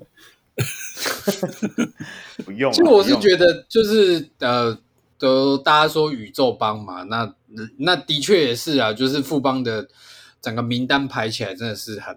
就是星光闪闪，然后有老中青，就是看起来很完整。但是必须你还是要说，年轻人跟可能中生代或是呃黄金世代，就是真的还是有一段差距。那比赛到这个阶段，呃，老实说，对可能胜或负，就是对排名的影响真的没有那么大的时候，大家难免会进入到备战季后赛的模式。那我觉得这时候年轻球员就是要去证明自己能不能在季后赛的时候是是让教练愿意去相信你的，尤其是你在场上可能处理球啊或那些什么的。那呃不得不说，就是像前面有提到嘛，简廷照从去东超回来之后，我觉得整个处理球的呃那个判断上来说，真的比比。上一季呃，季比上半季来的好非常多啦。嗯、那洪凯杰呃，就是说他他比较算是得益于整个体系的球员，所以其实他要做的事情大概就是那样子。他要做就是可能只是把自己的可能命中率维持住。那陈范的话，呃，必须得说，我觉得他在这个场上给我的感觉就是。如果我是教练，我真的也不太敢在季后赛这种可能强度很高的状况下去把他放上场。那尤其是，呃，你说这场比赛有没有什么有没有什么看点可以讲？我觉得看点就是双方其实都看起来有在测试一些东西啦。那这个东西到到季后赛到底会用什么方式去呈现出来？就我自己是对这件事情比较。比较有兴趣啦。那目前来看的话，就是你你要说，我我我不会讲说在练兵，但是就是的确双方都有在测试一些东西。哇，苏米真的太客气了，太客气了，真的是，这不叫练兵，这叫什么？这根本就在打 G League。不过我哇，这里稍微总结一下，这这场真的是我觉得没什么好聊。一开始我就讲，就是在录音之前我就说这场我不想谈。不过我是要讲富邦勇士的替补端的。深厚程度真的是，真的是怎么讲？呃，首屈一指啊，只能这么说。你看他们替补端全部全部拉上来打，张根玉起来打，还是可以打得下下叫。你知道张根玉这个表现，如果在工程师，他是先发每一场三十分钟的，但是他受伤了。那那是这一场受伤啦。他如果不受伤，如果他今天去工程师，我的意思是说，如果他今天在工程师是每每场都可以先发了，可是他今天在富邦勇士只能打个替补十分钟，对不对？对啊，更不用讲说陈范，我觉得是这一场真的是，因为陈范的对位是曾宇豪啊，所以那个那个落差感比较大，所以所以好啦好啦。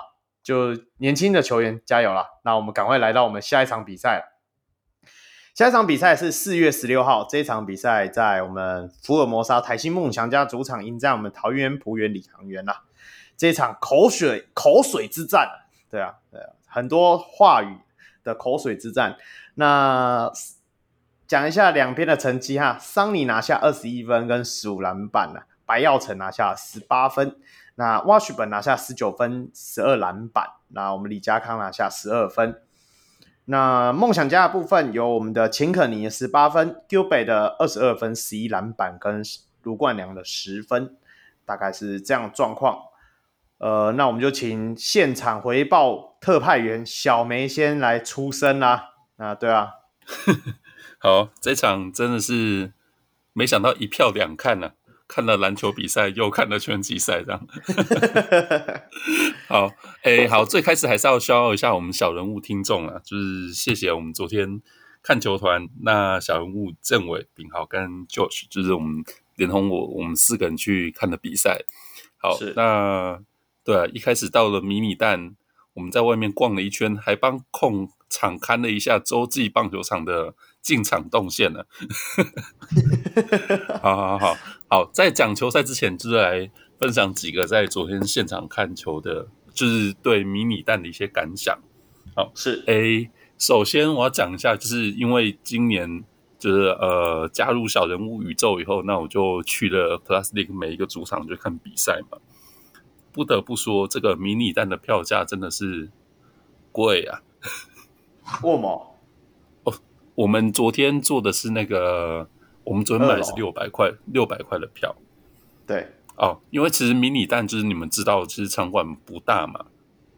嗯，对，那我们做的其实已经算是很接近后面，就是最上面。可老实说，其实跟最前面差距可能也就是个五公尺、十公尺。迷你蛋真的是迷你，嗯，所以比较起来的话，我觉得它的票价真的是贵。这六百块这张是我今年看的球赛里面全部买过最贵的票。对，因为没办法，我们都买最便宜的，结果这个六百是最贵的。可是这张票。这张票反而是我全部看的球赛里面离场边最近的票。我我反而觉得他，因为我一直说他们和休顿很像嘛，但是我不知道他们为什么要设置在二楼。对啊，我觉得如果他们把那个上面那一排摆在下面的话，我觉得会觉得说那个二楼那那个六百块是还是很值得的。对啊，但但没办法，当初他当初他也不是篮球场嘛。对，哦，对了，嗯，不过也不会不也不会说不值得啦。就是我这样讲，并不是在嫌他的票贵。我觉得昨天就是看球体验，其实也还是还不错的。然后，呃，我第二个想要分享的是，我觉得梦想家的球队商店很赞。应该说，梦想家的周边呢、啊，这个空可能比较没不会看到。我觉得他周边设计给球卖给球迷这些 T 恤啊什么之类，我觉得是六队里面设计最好的。哇哦，嗯，这这么高的评价，相比我们家钢铁很喜欢出那些乌漆麻黑黑色的，什么十五助攻，然后马上不见了那些 T 恤，变 十六助攻，没有，这、就是梦想家的商品设计，我真觉得蛮好的，它颜色蛮明亮，尤其现在天气越来越热了，我觉得很不错啊。嗯、就是虽然说梦想家的球衣是我觉得六队里面个人比较不喜欢的。对，可是可是，我觉得他们的商品是真的蛮好看，这个要给他们商品部一个肯定啊。然后昨天就当然也就亲眼目睹了，呃，那什么，真是 Plastic 之前的最年度最佳啦啦队嘛，对不对？Formosa Sexy。是的，是的，是的。哦，哎，我这次买票还用心良苦，因为梦想家很有趣哦，他们在那个售票连接上面有标记了啦啦队会站在哪几个地方。哦，让你让你大爆区，让你买票做参考。好，所以我就，所以我这次在帮就是那个听众买票的时候，我就直接买了，就是我们前面会有啦啦队就是站站着应援的地方。好，然后。哦，昨天那个小人物政，呃，政委，对，好，他他有介绍我非常不错的啦啦队女孩芊芊，真的相当不错，马上 IG 搜寻一下，搜寻一下，空赶快去。好，好吧，这个你可能下次有机会的时候，我们再带你去梦想家主场看球。好，那讲到昨天的比赛啊，呃，因为梦想家前场是算是逆转获胜嘛，诶，也不能说逆转，他们是领先，然后被逆转，再逆转回来。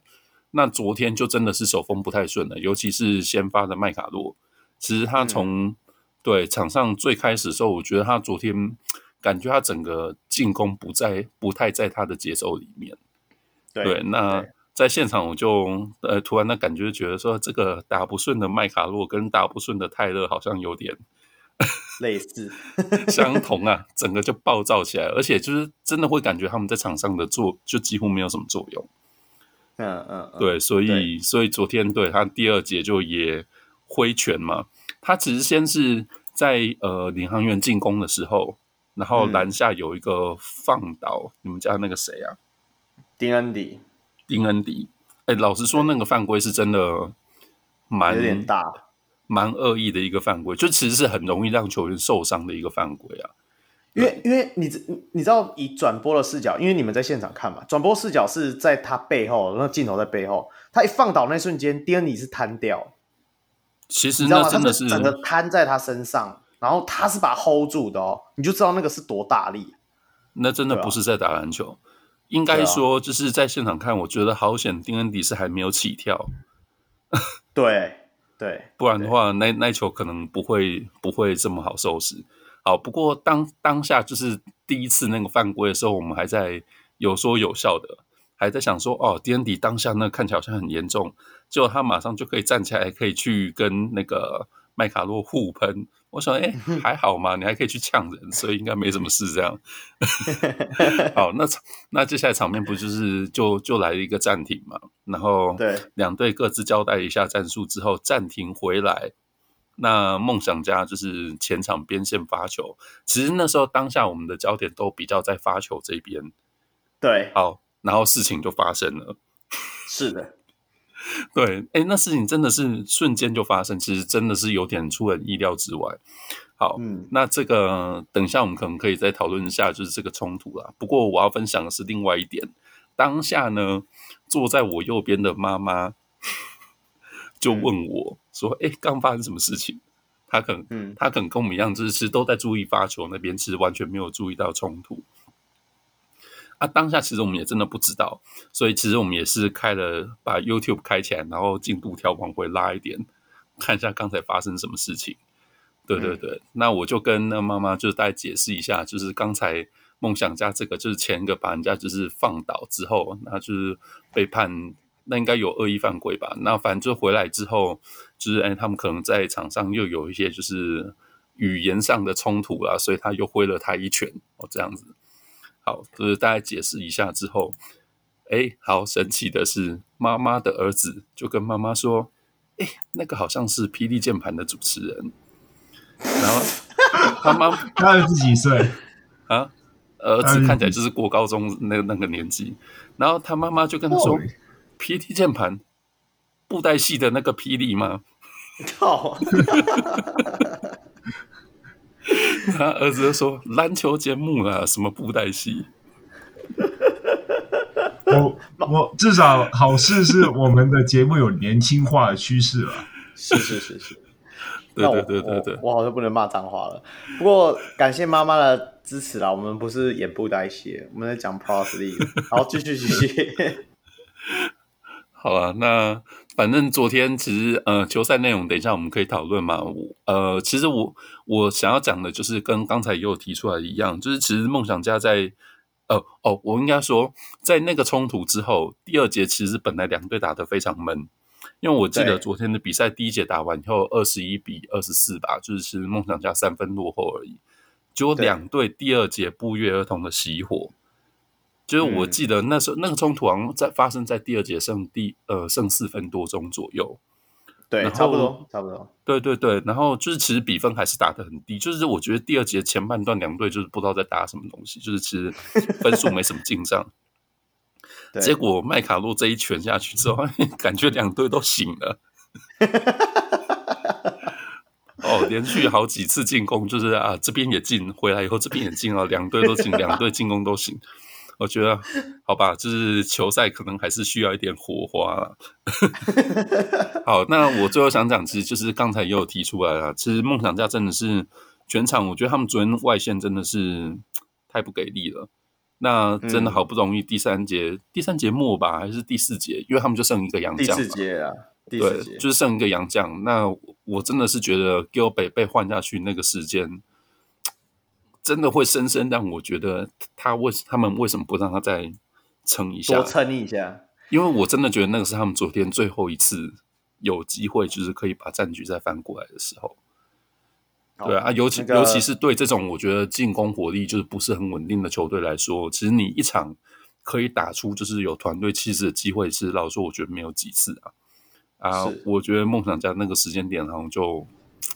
当然，这好像也是结果论了。不过，总之最后他们就是没有追上了，就输掉这样。哦，不过我只能说，我昨天坐在现场，我是如坐针毡啊。因为我们的小人物听众，一个是梦迷，一个是圆迷。我都不敢你要可以坐在他，坐在他们我都不敢有太大的情绪反应。可以坐在他们两个人中间这样子。哎呀，我告诉你，是不是那个梦迷？是不是 George？啊，对啊，梦迷是旧局。哎呀，那我昨天应该去的。他在那个 VIP League 把我的那个 Fantasy 打爆，冠军赛把我打爆，然后他是一个梦迷，我应该去跟那个所以这样，你现场你也要去挥拳是这样吗？敢 用麦卡洛打我，我挥回去。我挥回去啊的。哎呀，对啊，所以我现场真的如坐针毡。没想到昨天晚场的时候，我们群组里面也是也是来了一个延长加赛，这样啊，那个就不要再讲了。啊没事没事改天再说，没事没事。不过，好好，我们回到主题里面，节目里面这场比赛的话，其实就如同小梅讲，上半节应该说第一节的时候，我觉得是有来有往的。那个不管是两边进攻的流畅度啊，或者是身体的对抗，我觉得都是很刚好。我我是有在呃群组里，我是有讲的哦，就是在那一次挥拳之后，我是有讲说为什么要把一场好看的比赛搞成这样。讲认真的，我是希望麦卡洛继续打。讲认真的，因为上半节的时候，我一直觉得麦卡洛其实在防守的时候有点不太专注，所以他让我们的底线溜了很多球。然后再加上他自己又一直打铁，嗯、我想说啊，有他在，我们应该会比较好打。就没想到他下去之后，真的梦想家整个都活络起来了。那特别他是麦卡洛下去之后，他是由那个谁上来打嘛？那个叫明确？德威跟博城来顶他的位置。博城啊，基本应该这基本上是博城啊。那博城也有几球就是蛮蛮强硬的，想要中距离啊，或者是说在一直用身体对抗。我觉得。那就跟麦卡洛差很多啦。我我想稍微问一下，就是说麦卡洛有吃球权吗？这一场，就是他打起来有感觉阻碍到那个梦想家的团队流动吗？呃，我自己在现场，我自己目测啦，我们当然没有去数他实际上持球时间多久。我不觉得他有吃掉太多的球权。对，可是他单纯就是，可是他单纯就是昨天，呃，就像刚刚若伟讲。我觉得他攻守都不在状况里，对，就你要说，所以所以说实在就是很浮躁啦，应该是这样讲。嗯、那呃，他虽然说没有特别吃球权，可是当你应该要是一个助力的洋将，变成对球队没有帮助的时候，就算不吃球权，我觉得伤害还是蛮大的。对对对，反而是由周伯成上来之后，他防守是蛮。蛮黏我们内线，我是想谁去了？桑尼嘛，因为这一场呢我们是派桑尼跟瓦许本嘛，其实是被他们搞到有点有点烦了，甚至是说好几球桑尼想要进去用那种，就是你知道桑尼就是烂仗型啊，他背框在那边转来转去的时候，那个周伯成都能够很快速的包夹补位啊，我觉得都做得算不错。那主要应该是说第四节前的时候，我记得有拉到剩下六分吧。那你知道领航员球迷看到这个？原本领先十几分，然后变六分，你知道我们这个 BTS 要爆发了。对对对，你知道吗？这就快哭出来了。我觉得还好，这、哦、可是我觉得昨天领航员打的很不错的一点是，我我觉得他们昨天真的有把团队篮球的风格打出来。那虽然现在看 Basco 就是外线命中率其实也不怎么样，可是昨天真的好几度在梦想家。死命活命追到剩两三个球权差距的时候，他们的下一个外线就是可以投得进。对，我真要、这个、我印象很深刻，一个是李家康在四十五度角的三分球，另外一个就是六九卢俊祥。对，是我我们那时候正在讨论说，他现在在场上真的是完全没有信心，加上头发也剪了，你真的没有发现他在场上。结果他就在底角投进那一刻，就在那个时候，他就来一个底角三分球，然后就拉开到九分吧。就是好几度真的对梦想家一度都是那种追到的时候，就是可能两三个球权的差距，在一两次攻守转换，可能就可以追得上追得上的时候，领航员关键的那次进攻都投得进，这我觉得是昨天蛮关键的一个点吧。还有就是说，我自己觉得说这一场比赛，因为我们知道后期剩下。Gilbert 在里面嘛，所以就是像关达佑啊、李家康啊，他们都勇于挑战禁区啊，就是想要把它打下去啊。那关达佑有几球，哎、嗯欸，那个飞身上来超帅的，真的。空我会推荐你回去看一下他的 highlight，真的。关达佑在几波的球权里面真的是蛮屌的。嗯，不过这场比赛还是有一个东西要提啦，我们来回到最最大家最火热的一个话题啊，那个口水事件啊。这个我们苏米你应该知道这个吧？你摸我摸了很久，来换你讲一下话了。来来来来来来，就是这个这个部分我，我我可能我要怎么讲？就是说我听到的球队跟球员间的说法是说，真的没有吐口水。那可能语言交换这个应该是应该是有啦，尤其。我我记得我们那时候在群组里面聊天嘛，我第一时间就判断他应该是讲了 P 开头的的英文单字啊。那老实说，对，但但老实说，就是说我我是不知道大家大家的感觉怎么样，就是这这个字眼在在老外里面的确是一个蛮蛮重的蛮重的一个字。那我记得 NBA 我忘了谁有讲过，就是说。其实球员之间喷来喷去，那个很很常有，但是大家都会有一个底线在，就是可能有一些话，大家会知道那是可以说或不能说的。那也许丁恩迪就是越过那一条线啦。那可能你知道 P 开头那个字眼，就是难免会，嗯、就是沾，也许不小心。用力了一点，就会有一些液体跟着出去。那感觉就是你在就是吐我口水，对，就对，就理智线就断了。我我，但我我听到的是这样，只是说，呃，也许球队的官方说法，也许是球员间就是一个比较和谐的的讲法。讲法。那到底事情是怎么样？也许真的只有场上当事人知道。但是就就我听到的内线部分是，应该是真的。没有啦，我我我不知道为什么，呃，我不知道我现在可不可以讲这些话，因为我是原迷嘛。但是我还是要讲一段话了。这个那那时候我们比完这个比赛，晚上在群组聊天的时候，我也有讲嘛。我就是说，现在有些球迷会这样觉得说，干啊，那个丁恩迪就是在喷那个口水，难就是那么脏，难怪活该被打。什么叫活该被打？今天打人怎样？因为他骂了脏话，所以他被打，活该。所以打人是正确的吗？错了吧，应该是打人原本就是有问题啊。这个我觉得这就迎合上一次 Hans 跟傅他们在聊那个 Rudy Gobert 打那个谁，我们的李李凯恩，李凯恩，对对对，李凯恩，他 Hans 说他真的蛮讨人厌的，今天。也被对对对，今天今天他真的他就讲说啊，李凯恩先生就是我们的 Kyle Anderson 一定有嘴他。所以他有时候有点认同狗贝尔，我我讲认真，我也是不认。我觉得 Hans 这一段话，我也是不非常不认同，因为你有动手，你就是错，你可以嘴回去啊，对不对？你可以喷回去嘛，对啊。那我很讨厌网友酸民在现在在网络上看到这些言论，在底下留说啊，活该啦，那个谁丁恩迪活该被打。这你们想一下，屁股想一下，好不好？这这个这个本末倒置了吧？是不是？好，这段话我单纯想喷啊，来，今天交给你们。这样没有同意我的人吗？没有啊，我同意你你的讲法啊，就是说，我先避一下风头 啊。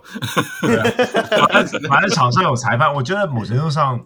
就是网民这些东西，我觉得也是无可厚非，因为对他们来说，就是他们看到一件感觉蛮不公平的事情的时候，他们没有办法去参与这件事情，那自然而然他们就会觉得啊，被打活该还是怎样，但他们没有想过，就是可能联盟或者是裁判这一方面，他们肯定会做事情的嘛，对啊，那站在一个球迷在网上观看到这些影片，那他们的第一刻反应大概就是那个样子，那。嗯，对啦，我就觉得说，就把他们当一般的球迷，就是一个情绪发泄就算了。是啊，不过就像我一样，我觉得还是还是要说，呃，前一个就是麦卡洛的那个犯规，我觉得真的是很严重的一个犯规动作。对啊，对，那大家现在后来会变成在讨论这是不是喷口水？说穿了，就是因为那个动作当下没有让丁恩迪受伤。哎，可是老实说，我觉得那个动作其实是很有可能会让球员受伤。哦、那这个事情后面就完全会是不一样的发展。对啊，而且我记得他们的外籍球员的习惯不是说，如果你真的要打架的话，应该是要面对面啊。他也从背后偷袭，我都没讲，算了。对啊，还没打中。投，所以你知道吗？谁的命中率比较好？他昨天就是攻守都不在状况上。没有，我是要说林一辉的命中率比较好。哦。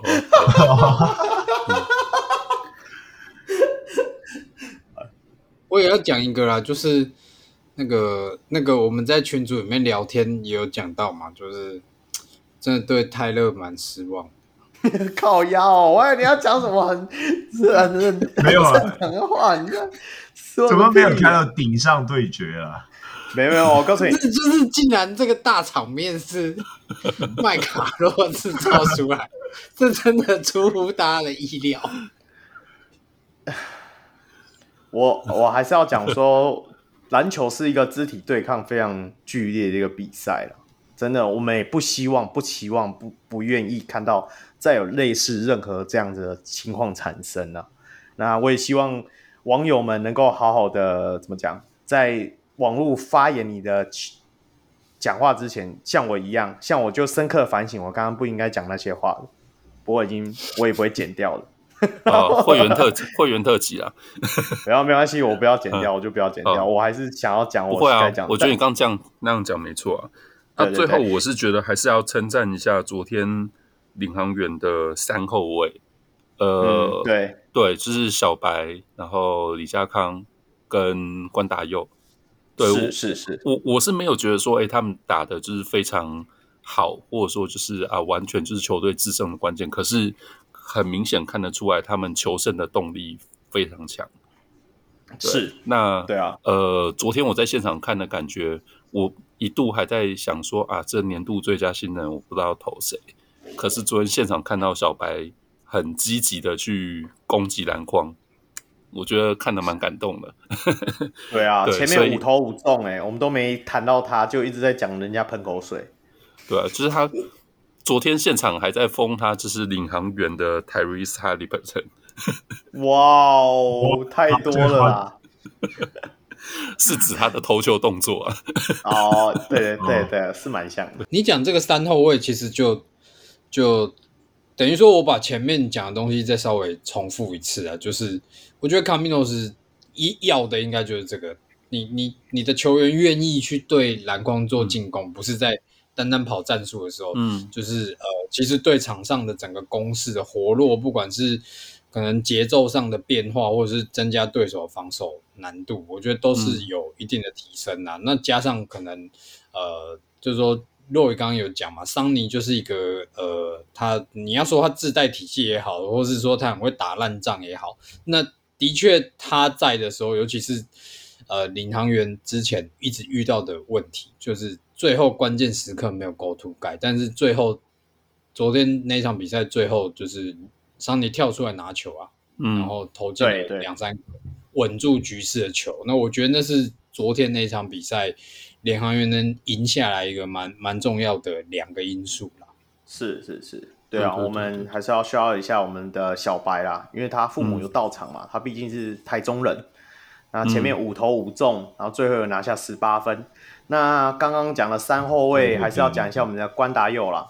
虽然刚刚舒米讲说，呃，卡总就是需要这种出。在规格以外的后卫嘛，那关达又是真的完全不鸟那个场上的要跑什么战术，他就切进去就对了。我喜欢，我就是喜欢这种啦。不过至少、啊、至少李航员就没有前阵子那样守地守地了半天，球还在原地啊。就像那种运球很帅，胯下背后运半天还是没有过人一样。好了好了，讲了太多了，这里太多了，因为还有一场比赛，我们赶快讲到我们的下一场比赛。那最后一场比赛的话，是我们的四月十六号，高雄一期直播钢铁人迎战我们新北国王啦。这个书豪钢铁人这一场比赛啊，拿下九十二分，那新北国王拿下八十五分。呃，钢铁人部分，悟空拿下十七分，温德有二十分跟十九篮板，还有苏豪哥的十八分、九篮板跟十次助攻，准大三元的表现啊。替补端的话，有王律翔的十三分。那国王的部分有杨敬敏的二十二分，Manigault 的十三分七篮板，跟我们的苏世娟的十三分十一篮板。那替补端当然就是我们的 Davis 拿下十五分八篮板，跟简佑哲的十三分。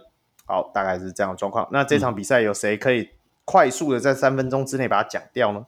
我要先说一下，刚才一直在讲书豪钢铁人，这场其实最开始的时候是悟空钢铁人呢、啊。哦，对，是是是是是是。那那你要不要来快速讲一下你自己看到的感觉？哦，我没有看，因为昨天这场进行的时候，我是回台北的路上嘛，所以是在开车，然后。哎其实那感觉很特别，就是很像小时候就是纸棒听广播一样。我昨天是 YouTube 开着，可是因为不可能盯着画面看嘛，所以是当着当成广播在听。哇，嗯、就是开赛一直听到悟空哦，三分球，三分球哦，超级防守，攻守全能啊，真的是悟空钢铁人。是是是是是，苏苏敏，你这一场你有看吗？苏敏，我我觉得如果要讲重点的话，就是呃，国王。改采了一个比较不一样的防守方式来面对林书豪，因为像像领航员啊，或者是梦想家啦，就比较倾向就是可能像上身体这种这种东西啦。那呃，富邦的话本来就有自己的自己的策略，那我觉得国王也换了一个另外的方式，就是他真的让一个可能呃一对一防守比较好的球员去去跟他。做比较比较的确压力也比较大的防守，但是不是那种身体上的防守，可能是给他的干扰比较多。那呃，我觉得上半场看起来是有一定的效果啦，因为的确上半场林书豪的的整个进攻状况，其实我印象中是没有很好，因为我没有我没有认真去看数据，但我就是记得我在场上看的感觉，就是好像。抛投也不顺啊，然后中距离整场都没有很好。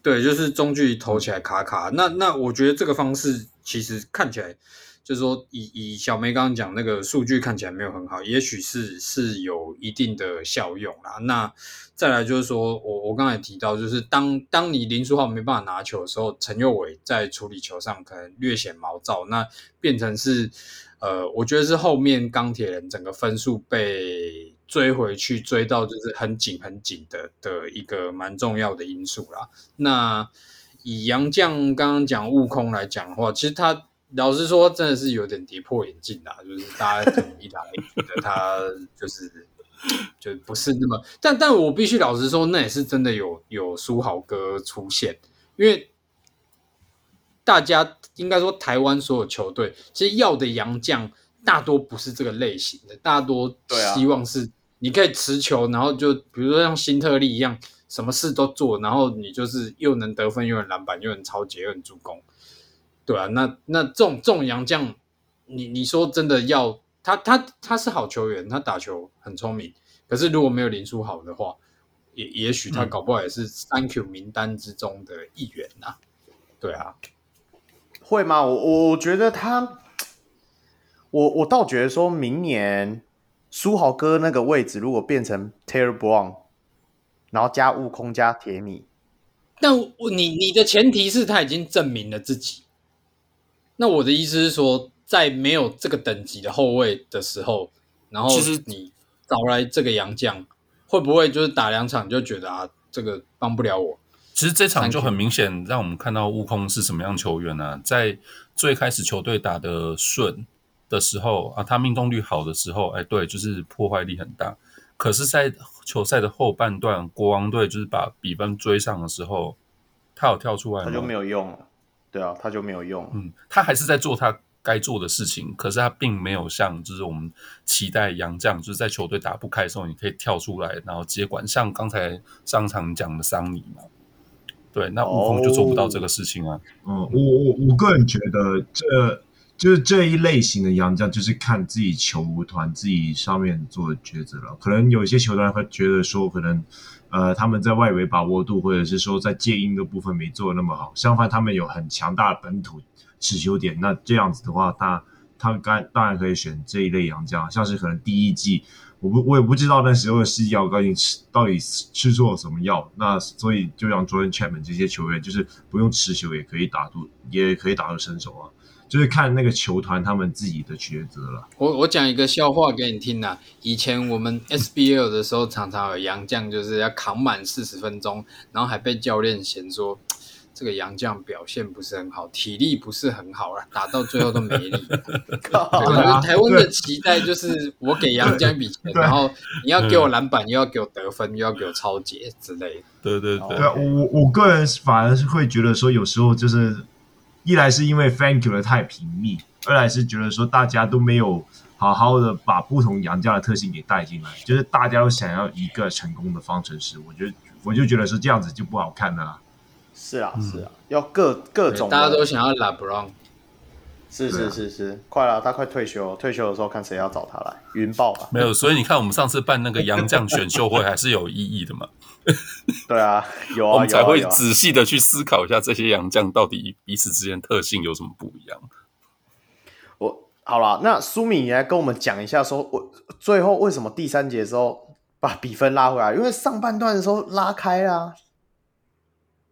我觉得呃，就是就像我讲的啊，就是我觉得陈佑伟在处理球上面。真的就比较比较毛躁一点。那其实你可以很明显，就是说看到有一些球，当林书豪在持球的时候，就像比如说他被包夹，或者是说被被 pick and roll 换掉，然后遇到可能高个的时候，他做出了那个选择，他球会给到对的位置。那呃，讲回来，钢铁人就是。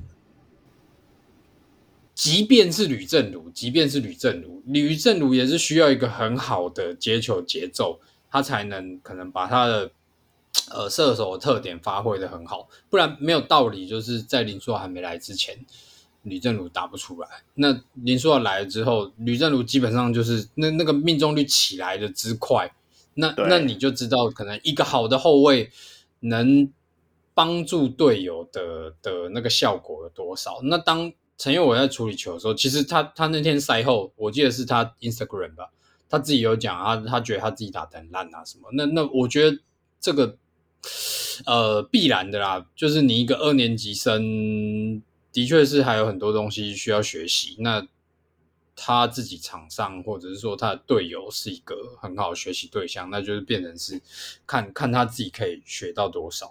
对啊，我觉得你你要说会被追回来。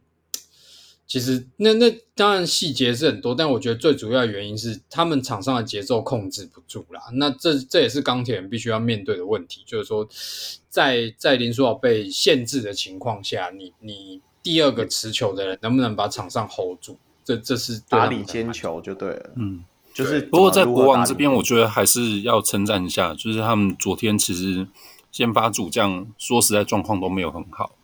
不过球队就是即使上半场输了一屁股，我觉得他们还算是有斗志啊，就是也没有打算就是这样子这场比赛就 let it go。那第三节、第四节应该要称赞一下苏世轩跟简佑哲吧，他们在球队追分的时候其实扮演还蛮重要的角色，特别是就真的是第四节在那边追进，甚至就是好几度平手，差一个球权的时候，对。我我印象比较深刻，就是第四节的时候开始被追进的时候，那个被刚苏米讲说还不够成熟的陈佑伟，就有看到几个溜后门的那个王绿翔，这这种短就是比较短兵相接的时候，他就又有可以传出一些不错的助攻，真的，我就觉得哎、嗯欸，那不过他自己进攻的状态是真的也没到位。那苏豪哥这一场，我觉得苏豪哥。应该体力是不是碰到撞墙？你不觉得从还是说从领航员那一场的时候就已经 开始有点弱？其实怎么讲？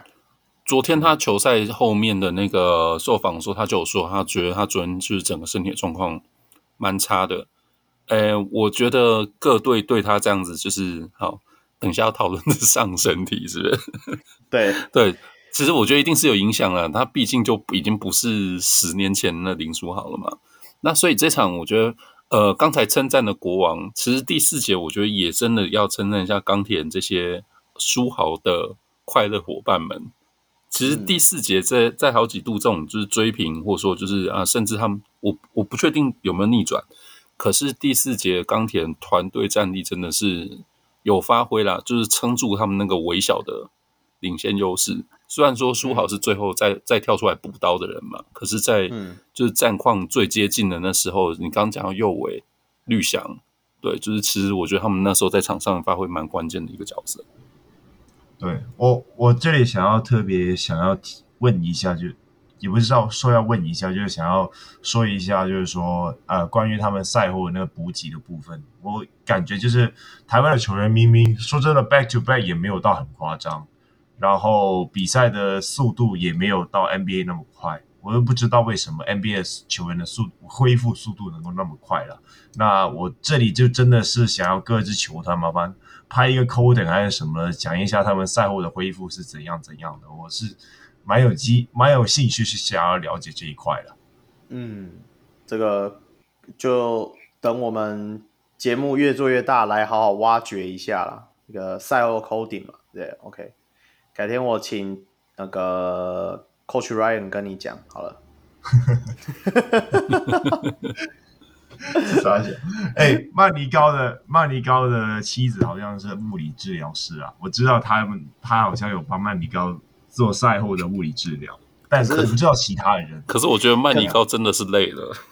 对，我正要讲这句话，曼尼高这几场感觉已经燃烧殆尽的感觉。这你知道这感觉很像什么吗？去年赶快回来救他。对，很像去年 Liggins，Liggins 在季末的时候剩下他一个人扛，没有。汤马士的时候也是大概是这样子扛着整队走啊。那这一场的话是其实是我们的敏哥嘛，他一直在在分数还在拉开的时候，至少我在我看到印象之中，他就是一直要球，一直单打，一直要球，一直单打，一直要球，一直单打。反正不管有没有投进，他就是一直去做，想要追逐分数的那个感觉啦。对啊，对我。就是希望穆伦斯赶快回归了，不然的话，感觉 Ryan 就 Ryan 就觉得说啊，没有穆伦斯在，那我就多玩一点这样子，就 这样子也是不行啊。是是是是是，好了，那这一场比赛应该大概就是这样子了。那好了，我们也进入我们今天真正一直期引颈期盼的最主要的问题，就是我们的理性会客室。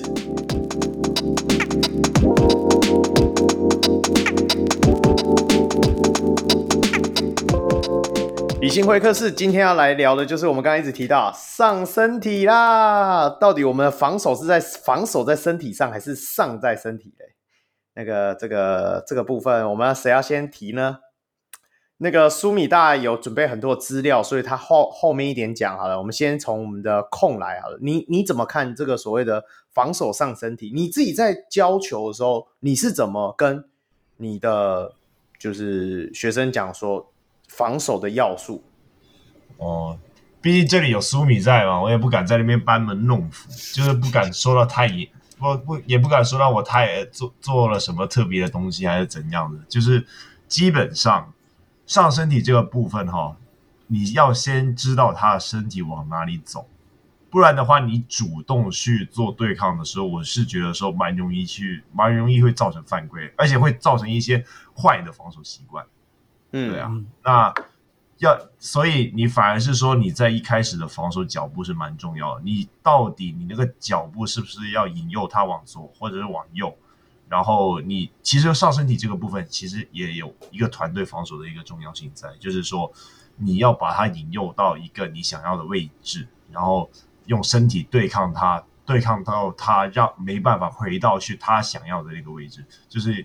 说的那个说说的就是防守那个主动性的问题嘛，对啊。嗯嗯、那我个人是觉得说，我自己在看 HBL 啊，我觉得我看 HBL 他们在上身体这个部分是做了，就比起香港来说真的是太出色了，对啊。但我觉得有时候我会觉得，感觉他们就非常依赖身体素质，然后去做主动的对抗，反而缺乏了我刚才讲的，就是说。如何去用整个团队防守来建立你那个身上身体所谓的身体对抗的那个动向，就是他们很有自信，可以自己一对一守住人。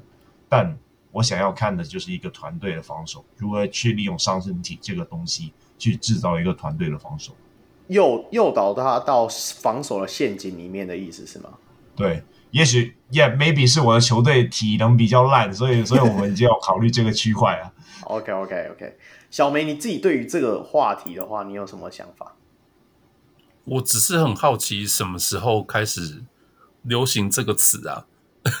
这个是不是也是 Plus，就是直男新的直男，就是重新开始之后，大家才有在用这个词？我印象中以前没有在讨论这个、欸，哎、哦，是吗？我觉得好像也蛮久的吧，蛮久了吧？这要请苏米来解释了。呃，基本上这个词我没有记错的话是大陆用语，然后我在 Plus League 第一次听到是我们去年的 COY AKA 鸡汤教练林冠伦，就是他在赛前 Scouting，然后 Meeting 的时候。就是可能好像检讨的时候吧，就有跟球员讲啊，你就是什么上身体上的不够多啊，什么怎么样？但那时候还没有被很广泛的拿出来讲。我觉得就是会让我们今天拿出来说，也是因为书豪来了，然后大家都用这一套来守他，然后所以变成好像这个东西是就是呃身体对抗的这个程度有点激烈到会让大家去注意到这一件事情啊。那呃，如果说这个讲回来，这个东西本身的话，顾名思义啦，顾名思义哈，就是一定是身体对抗给多一点。那呃，是好是坏的话，基本上我会分成三个部分去看。第一个就是我我稍微把控刚刚讲的那个东西再稍微完整的说一点点，因为就国外来讲，有一个有一个防守方式叫做。它就是也也不是说叫做啦，比较多人形容就是说它是一个很 aggressive 的 defense。那什么叫很 aggressive？第一个就是呃，可能你是会很积极的去限制他，比如说这个球员他就是可能左手运球比较弱，嗯、那我在负责去盯防他的人，我就会很刻意的踩死住他。就是我的左我的左手边的位置，就是逼他往我的右手边走，就是他的左手。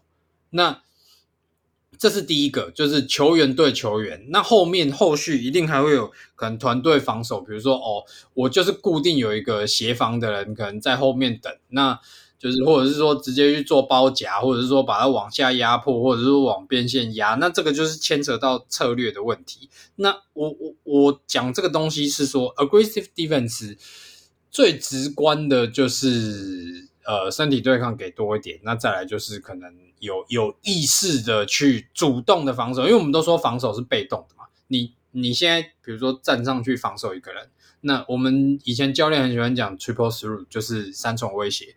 就是球员可能会，你的防守者，呃，不，你面对的进攻者可能会投，可能会切，可能会传，那你只能就是有一点像是我被动式的去回应哦，他今天传球了，我要怎么办？或者是他往左切了，我要怎么办？那这时候 aggressive 的就意思就是说，可能我已经有意识的去限制他，我可能就是让你传球的角度很不好，或者是切入的角度很不好，嗯、那变成是可能我后续在防守上。呃，会比较轻松一点点。那再来另外一个，就是说，呃，以 aggressive defense 来讲，因为它有很多的身体对抗跟接触，那可能球员在处理球或是进攻的时候，他需要耗费的体能会比较大。那如果你整场持续这样给他一个这么高强度的防守的状况下，也许他可能第一、第二节还撑得住，可能大概到第三、第四节，就是就也许就没力了。那没力。嗯嗯嗯你可能跳投啊、切入啊，切入就慢，跳投就不准。对，那那这是这是呃纯以防守的这个，就是说技术面的角度去看啊。那以以这一件事情来讲，就是说它造成这个讨论的的这个涟漪的部分的话，其实我会分两个部分看。第一个是，我觉得这是一个整体。那一直延续到我前面在节目上讲了很多次的，呃，就是裁判的尺度必须统一，尤其是三个裁判。那在这个前提之下，我觉得你要用这个方式，比较不会产生问题。那什么叫做比较不会产生问题？就是就像龙之怒嘛，就是怒到就是有有，我记得有吃吃踢吗？没有，应该没有哦，没有吃踢，真假？没有篮球可以这样打的吗？就是、那个没有肢体哦，没有肢体。好，对，就是 我觉得龙哥会有这个这个想法，或者说他这个感受的的的那个那个情绪反应，应该是我觉得就是可能也许三个裁判尺度又不一样，那他会有一点感觉是说，妈的，你在那边我这样弄你，然后你就吹我犯规。然后现在书豪这边过来，然后他都快被打死了，你都不吹他犯规，那你这时候你身为一个教练，你要袒护你的球员，是不是就是可能会跟裁判吵架啦，嗯、或者是说什么，就是去去去做一些反应或什么啦？对，我觉得，我觉得这是一个我我一直以来提到台湾篮球可能裁判的问题。当然，当然我可以理解，就是说，呃，裁判的误判是比赛的一部分啊。即便即便 NBA 这么成熟的联盟。哦，那你你还是会有，就是时常听到球星或者球队在那边说什么，我我因为误判就是损失了一场比赛，或是怎么怎么样啊之类的。对，但是但是这个部分我就我就要回到上次东超特辑有没有讲过嘛？我觉得就是说裁判误判或者说尺度那个都是可能自由心证，但是如果你可以做到像东超那样合理又流流畅，我我我我觉得就给过。对，这这是第一个部分啊。那那第二个部分，其实前面我也提到过嘛，就是说，当你选择了这个上身体比较积极的防守方式，嗯嗯、给了很多身体对抗，你你可能本来就会承担，就是说那个犯规数增加很大的风险。那对那对，那我觉得就是说这个东西来讲，就是也延续到反正赛后记者会，桃园那边也有。卡米诺斯也有就是酸了一下，刚刚讲高级酸，对，然后明哥也有酸了一下嘛。对，我觉得这个就是，就是就我的角度来看，我觉得这是必要承担之二啦。那你你可能赛后拿出来讲，就是呃，也许是说，就是要怎么要怎么说，就是说演也要演一下啦。那球打输了，嘴不能输了。对，大概大概 可能有有一点这个感觉啦。裁判那边，我稍微引述一下内部人士的讲法了，因为在这个比赛结束之后，内部人是又是款嘛？不要不要不要报出我名字，因为我也是会去问嘛。因为对于其实我们今天会有这个议题，所谓的上身体这个议题，就是因为就是当初在领航员跟呃钢铁人打的那一场，那苏豪哥有一球切，你已经切过关达佑了，关达佑去给他。环抱住甩在地板上嘛，那这个事后造成很多的风波啊，不只是说，就像苏米刚刚讲的，赛后记者会有被卡米诺斯酸了一下，那那连那个龙哥也是在场边刚刚讲龙之怒，我记得龙之怒我忘记有没有技术犯规，但是后来关达又有罚球，那应该是有技术犯规啊，因为这详细我已经快忘记。那那那当下，那还有就是说赛后。不是都有报道吗？报道有一张图片，你们大家可以去看那个新闻报道。图片就是关达佑用类似已经逼近 hand check，应该是就是了，他就是扶着苏豪哥的腰的一张照片，对吧？然后就直接当成那个新闻的标题。那我觉得就是在在在检视是说，诶，这个到底对于 prosley 的裁判的尺度之下，到底是对还是不对？那就我这个有先去跟他讨论嘛。那其实矿也有讲，他觉得说，他因为觉得台湾现在对于手部的犯规，就是在在不是说手部犯规，应该说在防守端的时候，我们还是以手部的防守为主，手的动作比较多啦。讲老实话，你就是不是用身体去阻挡，不是用脚步上去跟，那就会造成是说，呃，就会有很多这种模棱两可，或者是在边缘的阶段。那所以你们大家都会觉得说，这几场为什么其实已经有一阵子，应该下半季其实裁判的尺度异常的紧，那就是因为他们开始在注意 hand check 这一段这个部分，所以才会造成说节奏很零碎。可是这个也是比赛的呃联盟的执行上的难度啊。第一，你裁判你要呃想法要一致，就像苏米讲的，那说不定裁判就觉得说哦。那个关达佑抱到那一颗球，抱到那个腰，那个才有到犯规的程度，或者是说没有到犯规的程度。那有些人就觉得说稍微碰到就有，所以才会造成说有点落差。他说这是必须要慢慢去调整。那他也讲老实话，有时候他们也跟球队讲说啊，你们不能再用去守去防守敌方球员。然后讲了之后说，哎，你们接下来如果这样守的话，我们会吹哦。好，今天没吹的时候，好讲龙哥就会说，哎，刚刚那个 hand trick 你为什么不吹？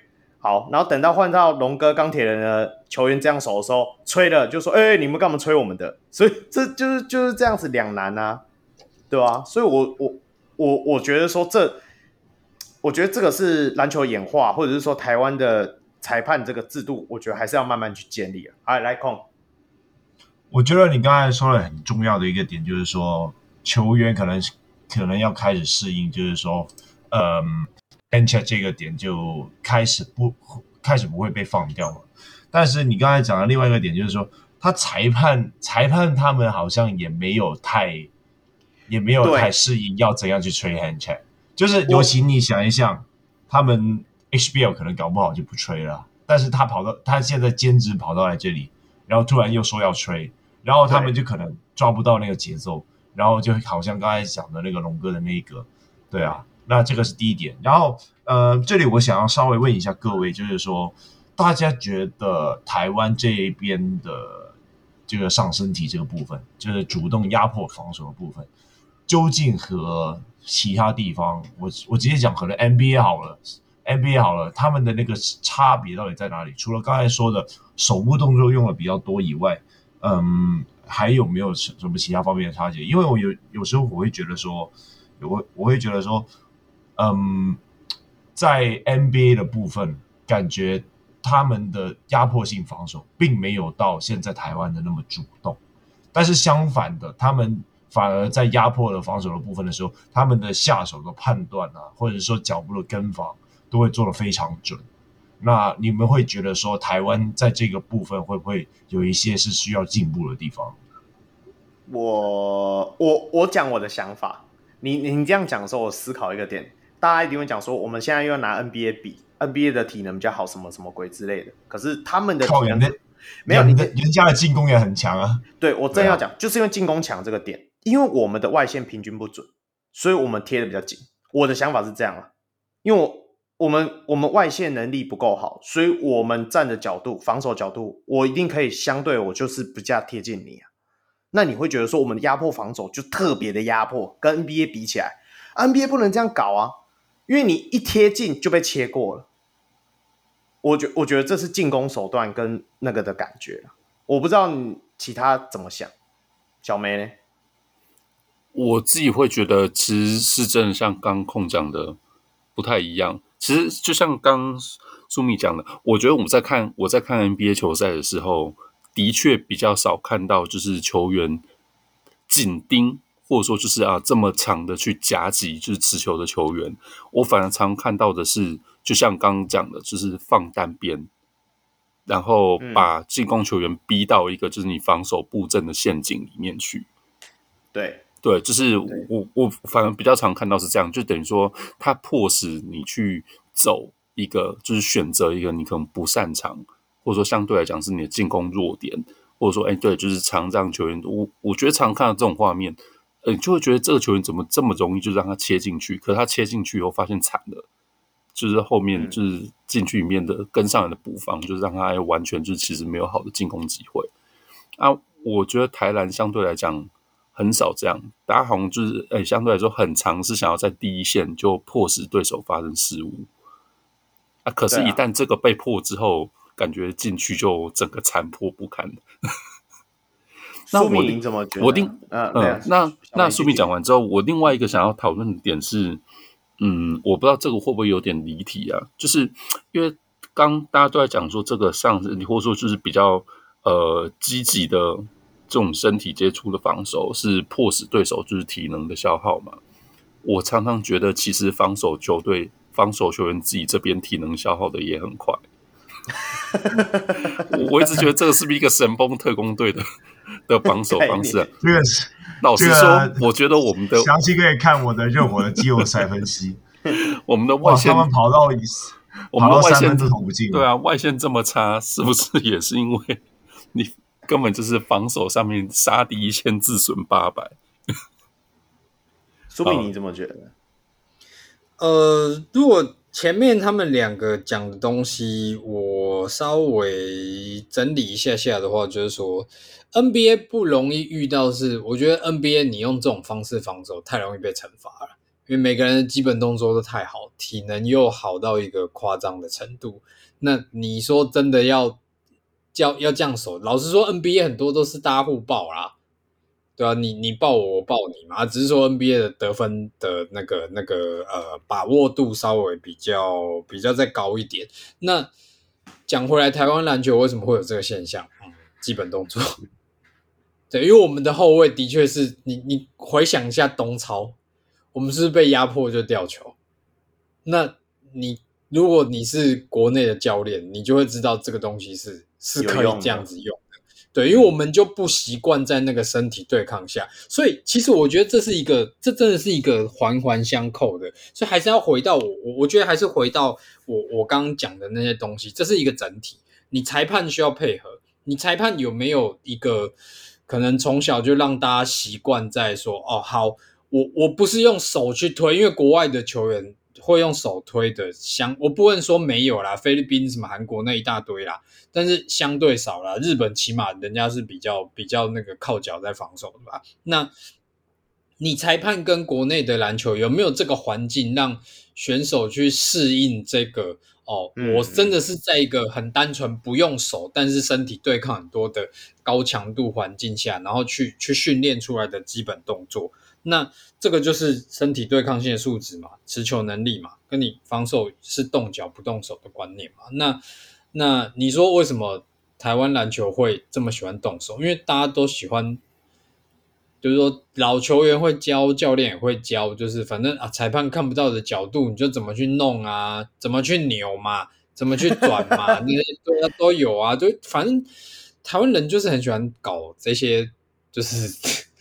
规则之下的漏洞，那你说今天我我当然我也知道，就是呃，裁判不可能一夕之间就大家突然好像设一个程式说哦，我们今天三个裁判下去吹尺度就是一样，我知道这是不可能的，但是你你我们还是必须要朝这个方向去走嘛。那如果说今天大家三个裁判都能尺度一致，然后让。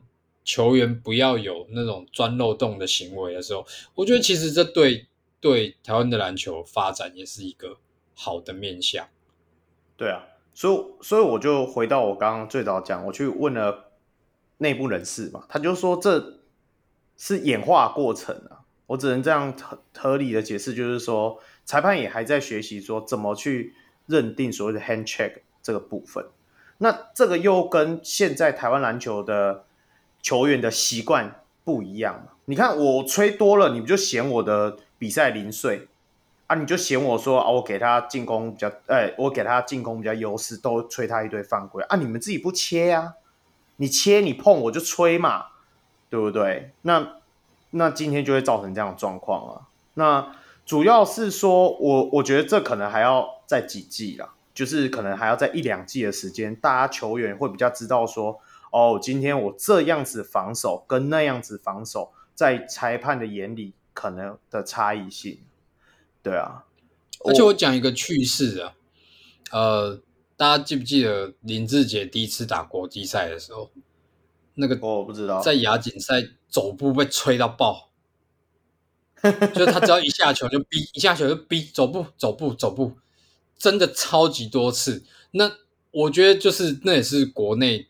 的环境跟国外可能给予的那个尺度不一样，对啊，那可能国内让他有一些明星哨的优势，那可能让他偷个半步或什么，那我觉得他自己也有也有应该有意识到这个问题啊，所以他能长成现在这个样子的，就是说是球星，我觉得他自己也也相对是有付出一定的努力，但是但是这中间你说哨音这东西会不会影响到可能球员整体的？强度或是什么，就是大家可以去思考一下。对啊，对啊，对啊。那其实我我我当然会觉得说，一定会有球迷或者听众会觉得说，小文会觉得说啊，我们现在讨论这个好像没什么屁用，最后也没讨论这个话题。不过我讲认真的，这也是给大家一个不一样的想法，就是说在于对于所谓的上身体啊、hand check 啊，或者是说在看什么的，呃，就是在看一个防守的阶段的时候，我们可以看到一些不同样的方向。那最后这里我还是要稍微再讲一下这个部分的最后一个故事啦，就是我刚才有讲到嘛，那个关达佑那个，其那关达佑。呃，横爆了我们书豪哥嘛，龙之路那一球，然后到最后的时候，让关达佑好像在赛后那个 IG 上，听说他的女友也是被抨击啦。那我只是觉得说，怎么讲？这个网友吼，我只能说书豪哥的球迷真的福远佛界啊，这到处都有啊，对啊，所以管太但是我觉得。管太宽了，我觉得说，因为说做后来苏豪哥也人蛮好，他后来在 IG 也有发一部影片嘛，也有讲说啊，关达佑他就是就是教练交办的事情啊，他也是很努力的去做啊，而且讲老实话，裁判没有吹，目就以目前我们刚刚也讨论那么多的东西，最后也是回归到说，哦，裁判到底要不要吹，是影响我们整体防守的一个主要因素之一。那。关达关达佑，或者是说李家康，用这些防守的手段去防守书豪哥好了，他没有被吹。我觉得在以规则之下，他就是目前是合法的状态。你也不能说他，哎，你为什么防书豪哥防那么严？这个这个这个，我觉得称不上是什么啦，对啊。那当然，以后我们慢慢调整到比较符合国际潮流，那大也会影响大家的防守习惯之后，我觉得这样的事情的争议就会变少了。啊，最后还是要说，罪不及家人啊，啊，也不要去骂球员呐，这有点无聊了，对啊，所以这就在这里呼吁一下大家。OK，防守部分，苏米还没有什么补充的防守教学课程。嗯，其实我觉得是技术上的东西，我就不提了。但是我我觉得你刚刚讲的东西，我稍微稍微可能你你要当做我是嘴炮也好啦，就是说，我觉得球迷。各队啦，就是说，呃，要怎么讲？各自的角度，那本来就会有不同的出发点，所以会造成你看到的东西不一样。就像就，像我本人的人设是那个邦宝嘛，那大家都很喜欢说，什联盟都在帮忙啊，对啊，场上就八个打八个打五个嘛，哦、然后就是，但是。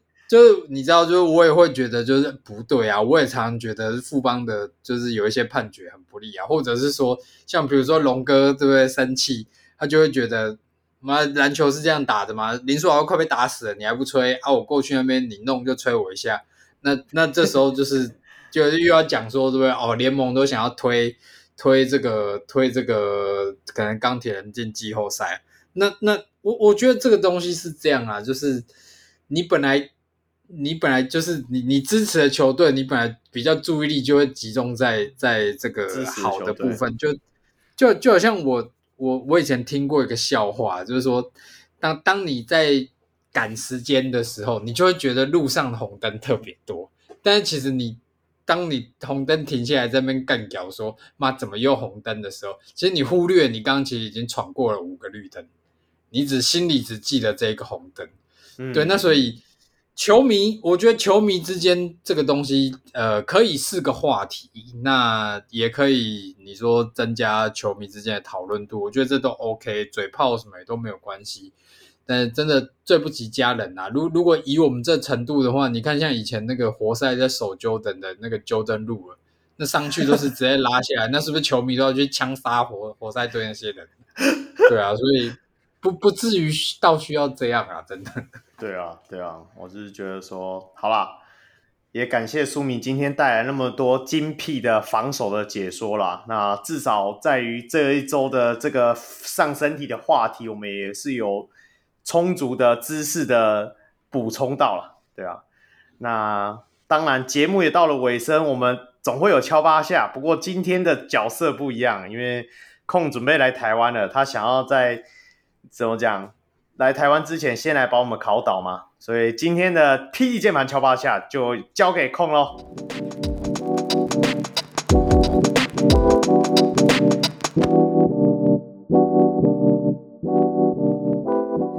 那个，我稍微补充一下，就是也算是一个稍微小宣传了，就是卢卡和我录了一次音，然后会 post 一个 podcast 在他频道上面，然后他那个集 podcast 我不知道他哪来的勇气，非常呛，就是评比各队的。哎，算了，我们我我们还是把那个霹雳键盘敲八下做完以后，我们再来说。好，那今天这位，我们我我需要念规矩吗？需要吧？不用了啦，不用，规则一样是不是？对，那这那这一位仁兄和领航员有关，就这样子。关大佑，好，第一个问题没了。哦，我最后猜了，好不好？他是球员吗？不是，你看吧，陈信安。好，第三个没了吗？你你是要这样子玩吗？小哎、欸，小梅从录节目到现在没被考考过，你忘了吗？因为都是他在考人家的，难怪不会玩哈。我完全放弃治疗了。跟领航员有关嘛，所以他现在在领航员的球团里面嘛。不在，四个。他不是球员，然后他在领跟领航员有关，不在球队里面。靠腰，这也太宽了吧？那他是本土的人吗？这个看一下，要确定，不太算本土。他是中华民国人。他是中华民国人。Quincy Davis 不是。六题啊。对。他就说不是球员呐、啊。哦，对哦，不是球，啊、靠腰、哦啊、浪费你。你不要跟我说答案是陆大，我记。你不要跟我说答案是陆大，会揍你。我记，我这一题不算，我这一题不算，这一题不算。好，很好，很好。嗯，太宽了吧？他是中华民国国籍，他跟领航员有关，不是球员，没有在球队里。干也太多人，我也不，我也不是球员啊，我也是中华民国国籍，我也跟领航员有关啊。那你要怎么怎么算呢、啊 oh,？OK，OK，、okay, okay, 我给多一个提示，他不在台湾出生。陆大应该在台湾出生吧？中华民国国籍，Jordan Chapman 啊？不是，第六题了。哎、欸，中华民国国籍哦。Jordan Chapman 他好像他太太是台湾人。他应该有入籍，只是他要站，我不知道他可不可以站华裔。你是说麦班达吗？哎、欸，对哦，是。好，七题了，要要猜吗？小梅啦，小梅你来，快点，shout 一下我们的黑哥，跟大家说一下我们接下来的计划，顺便来宣传一下。哎、欸，我还真的有准备。好来来来来，好啊，Dear 黑人哥。哦，自从我追踪了你的 IG 之后，每次只要就是 Plus League 有球赛当天，对我的手机上就会出现你的直播推播。对对对，然后看到你去送球鞋啊，看到你在球场上面访球员啊，看到你坐在场边跟球员跟球迷互动，我觉得很赞，太赞。希望对，就是黑哥之后也可以在意一下，就是我们这么同样关心台篮的球迷跟 Podcast 小人物上篮霹雳键盘，是 期待黑哥莅临指导啊！是是是是是是是，怎么他比我们震惊那么多？赞啊，这样才赞啊！什么不一样、啊？下次下次你就不要了，下次你就做做完 P D 键盘的那个就好了。啊，搞快了！给了一个给了一个提示，他。他是教练，他是教练。刚刚麦班达就不是，不是桃园，他和桃园领航员有关了，不会是龙哥吧？不是。好啦，要要开了吗？开了啊，干拖太久了。那这一 这一名教练叫做刘义祥，我不知道你们认不认识，他是在。桃园领航员第一季 Plus 开幕的时候，原本的教练并不是杨怡峰，是刘义祥。可是，在开季之前，他被传出殴打女友，然后带女孩上酒店的事情，所以就被领航员暂停了他的职务。那他也算是也和领航员有曾经一段的渊源了。那稍微讲一下为什么我会知道这个东西，就是在我们准备这个卢卡很凶嘛，考到教练牌就好，感觉好像自己 怎么样会飞了嘛，然后就开始做一个什么 Plus D 教练评比，然后给他找到这个东西出来，对啊，那我们就觉得说，干这个拿来考 Roy 好不好？赞，然后果然被我们考倒了。废话，谁还记得啊？我只记得他之前在 CBA 嘛，对不对？对，他在 CBA 是打这个新浪四新浪啊，对啊，打这个新浪。然后他的祖籍是江苏，所以他真的不是在台湾出生的。哦，哎，苏米，你你还记得？有条哥哦？对啊，就条哥就以前从红国就开始打，但是他那时候一开始就是一个。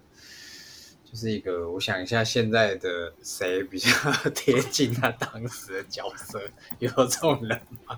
就是比较露柱型的角色，然后没什么进攻，啊、没有德威有进攻能力哦。以前条哥就真的是纯捡子弹，然后篮下那边挤来挤去。对、欸，我只觉得没有挑哥前几的进攻真的蛮。蛮惨不忍睹的，虽然我是红国球迷 啊，那个啦，啊、那个我想到，我想到，我想到，澳门中锋，我想到不是，他就是比较体能比较差的温德，体能比较差的温德哦，温德士兵也是有那个嗅觉啊，你你就体能比较不好啊。你就拿欧骂这些东西也可以吧？欧骂那个太，你会被打，我跟你说，你会被韩国。在我来台湾之前，感觉有一番风雨啊。OK，好了好了，对了，大概就是这样子啊。那我看一下有哪些可以补充的啊？对了，他有曾经有在大陆的 CBA 有教篮球了。那在这个教这个山西队。然后，嗯，当时他是和许晋哲一起在山西队教，对啊。然后在许晋哲对辞职教练以后，他就出任了这个执行教练。那某程度上，他也算是一个，也算半个 CBA 红启超啊，对啊。那然后在二零一七一八年赛季，又因为总教练被解职而临危受命，成为成为总教练啊。那所以他也是成为了总教练两次。对，哦，不错，不错，不错。不过就是，哎，他好像现在应该回大陆了，没在台湾没有消息了嘛？嗯、对对吧？我猜应该是了。我我目前也没有看到他的消息啊。没关系啊，现在 Plus 比较流行外籍教练的啦。现在这种台湾的都，除非你 level 要够高，像冠伦教练这种 level 很高的。我也，我也，是的，是的。我怕我 待会回来，一来到台湾，马上马马上有一些那些刀手啊、枪手什么的，马上追上来。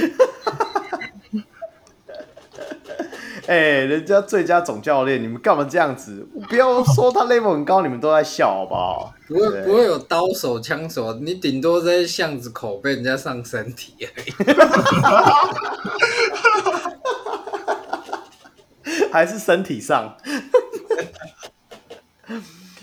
好啦，感谢苏米啦。那我们节目终于录完了，妈的随便乱搞，你看吧，我就说一群很熟的人随便乱聊，也可以聊个快三个小时的时间。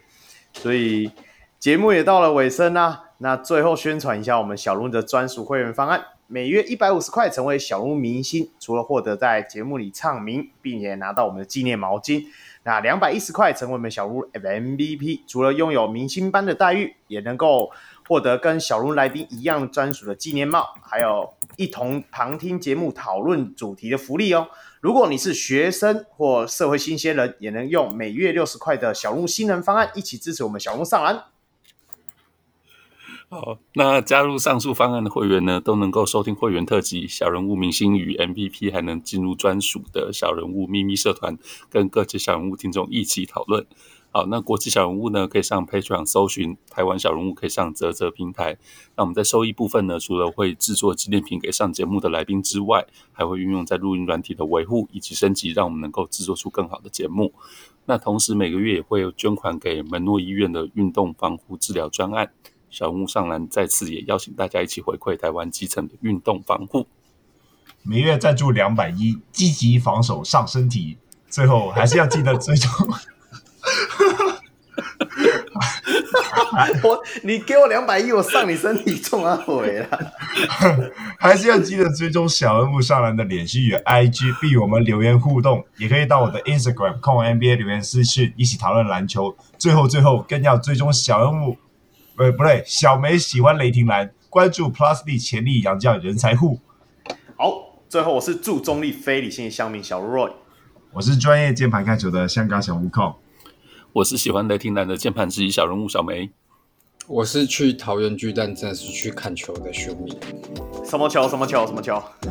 好了，我们下回再见。下回再见啊！我不管了，我等下会把它卡掉，不是篮球。下回再见喽，拜拜，拜拜，拜。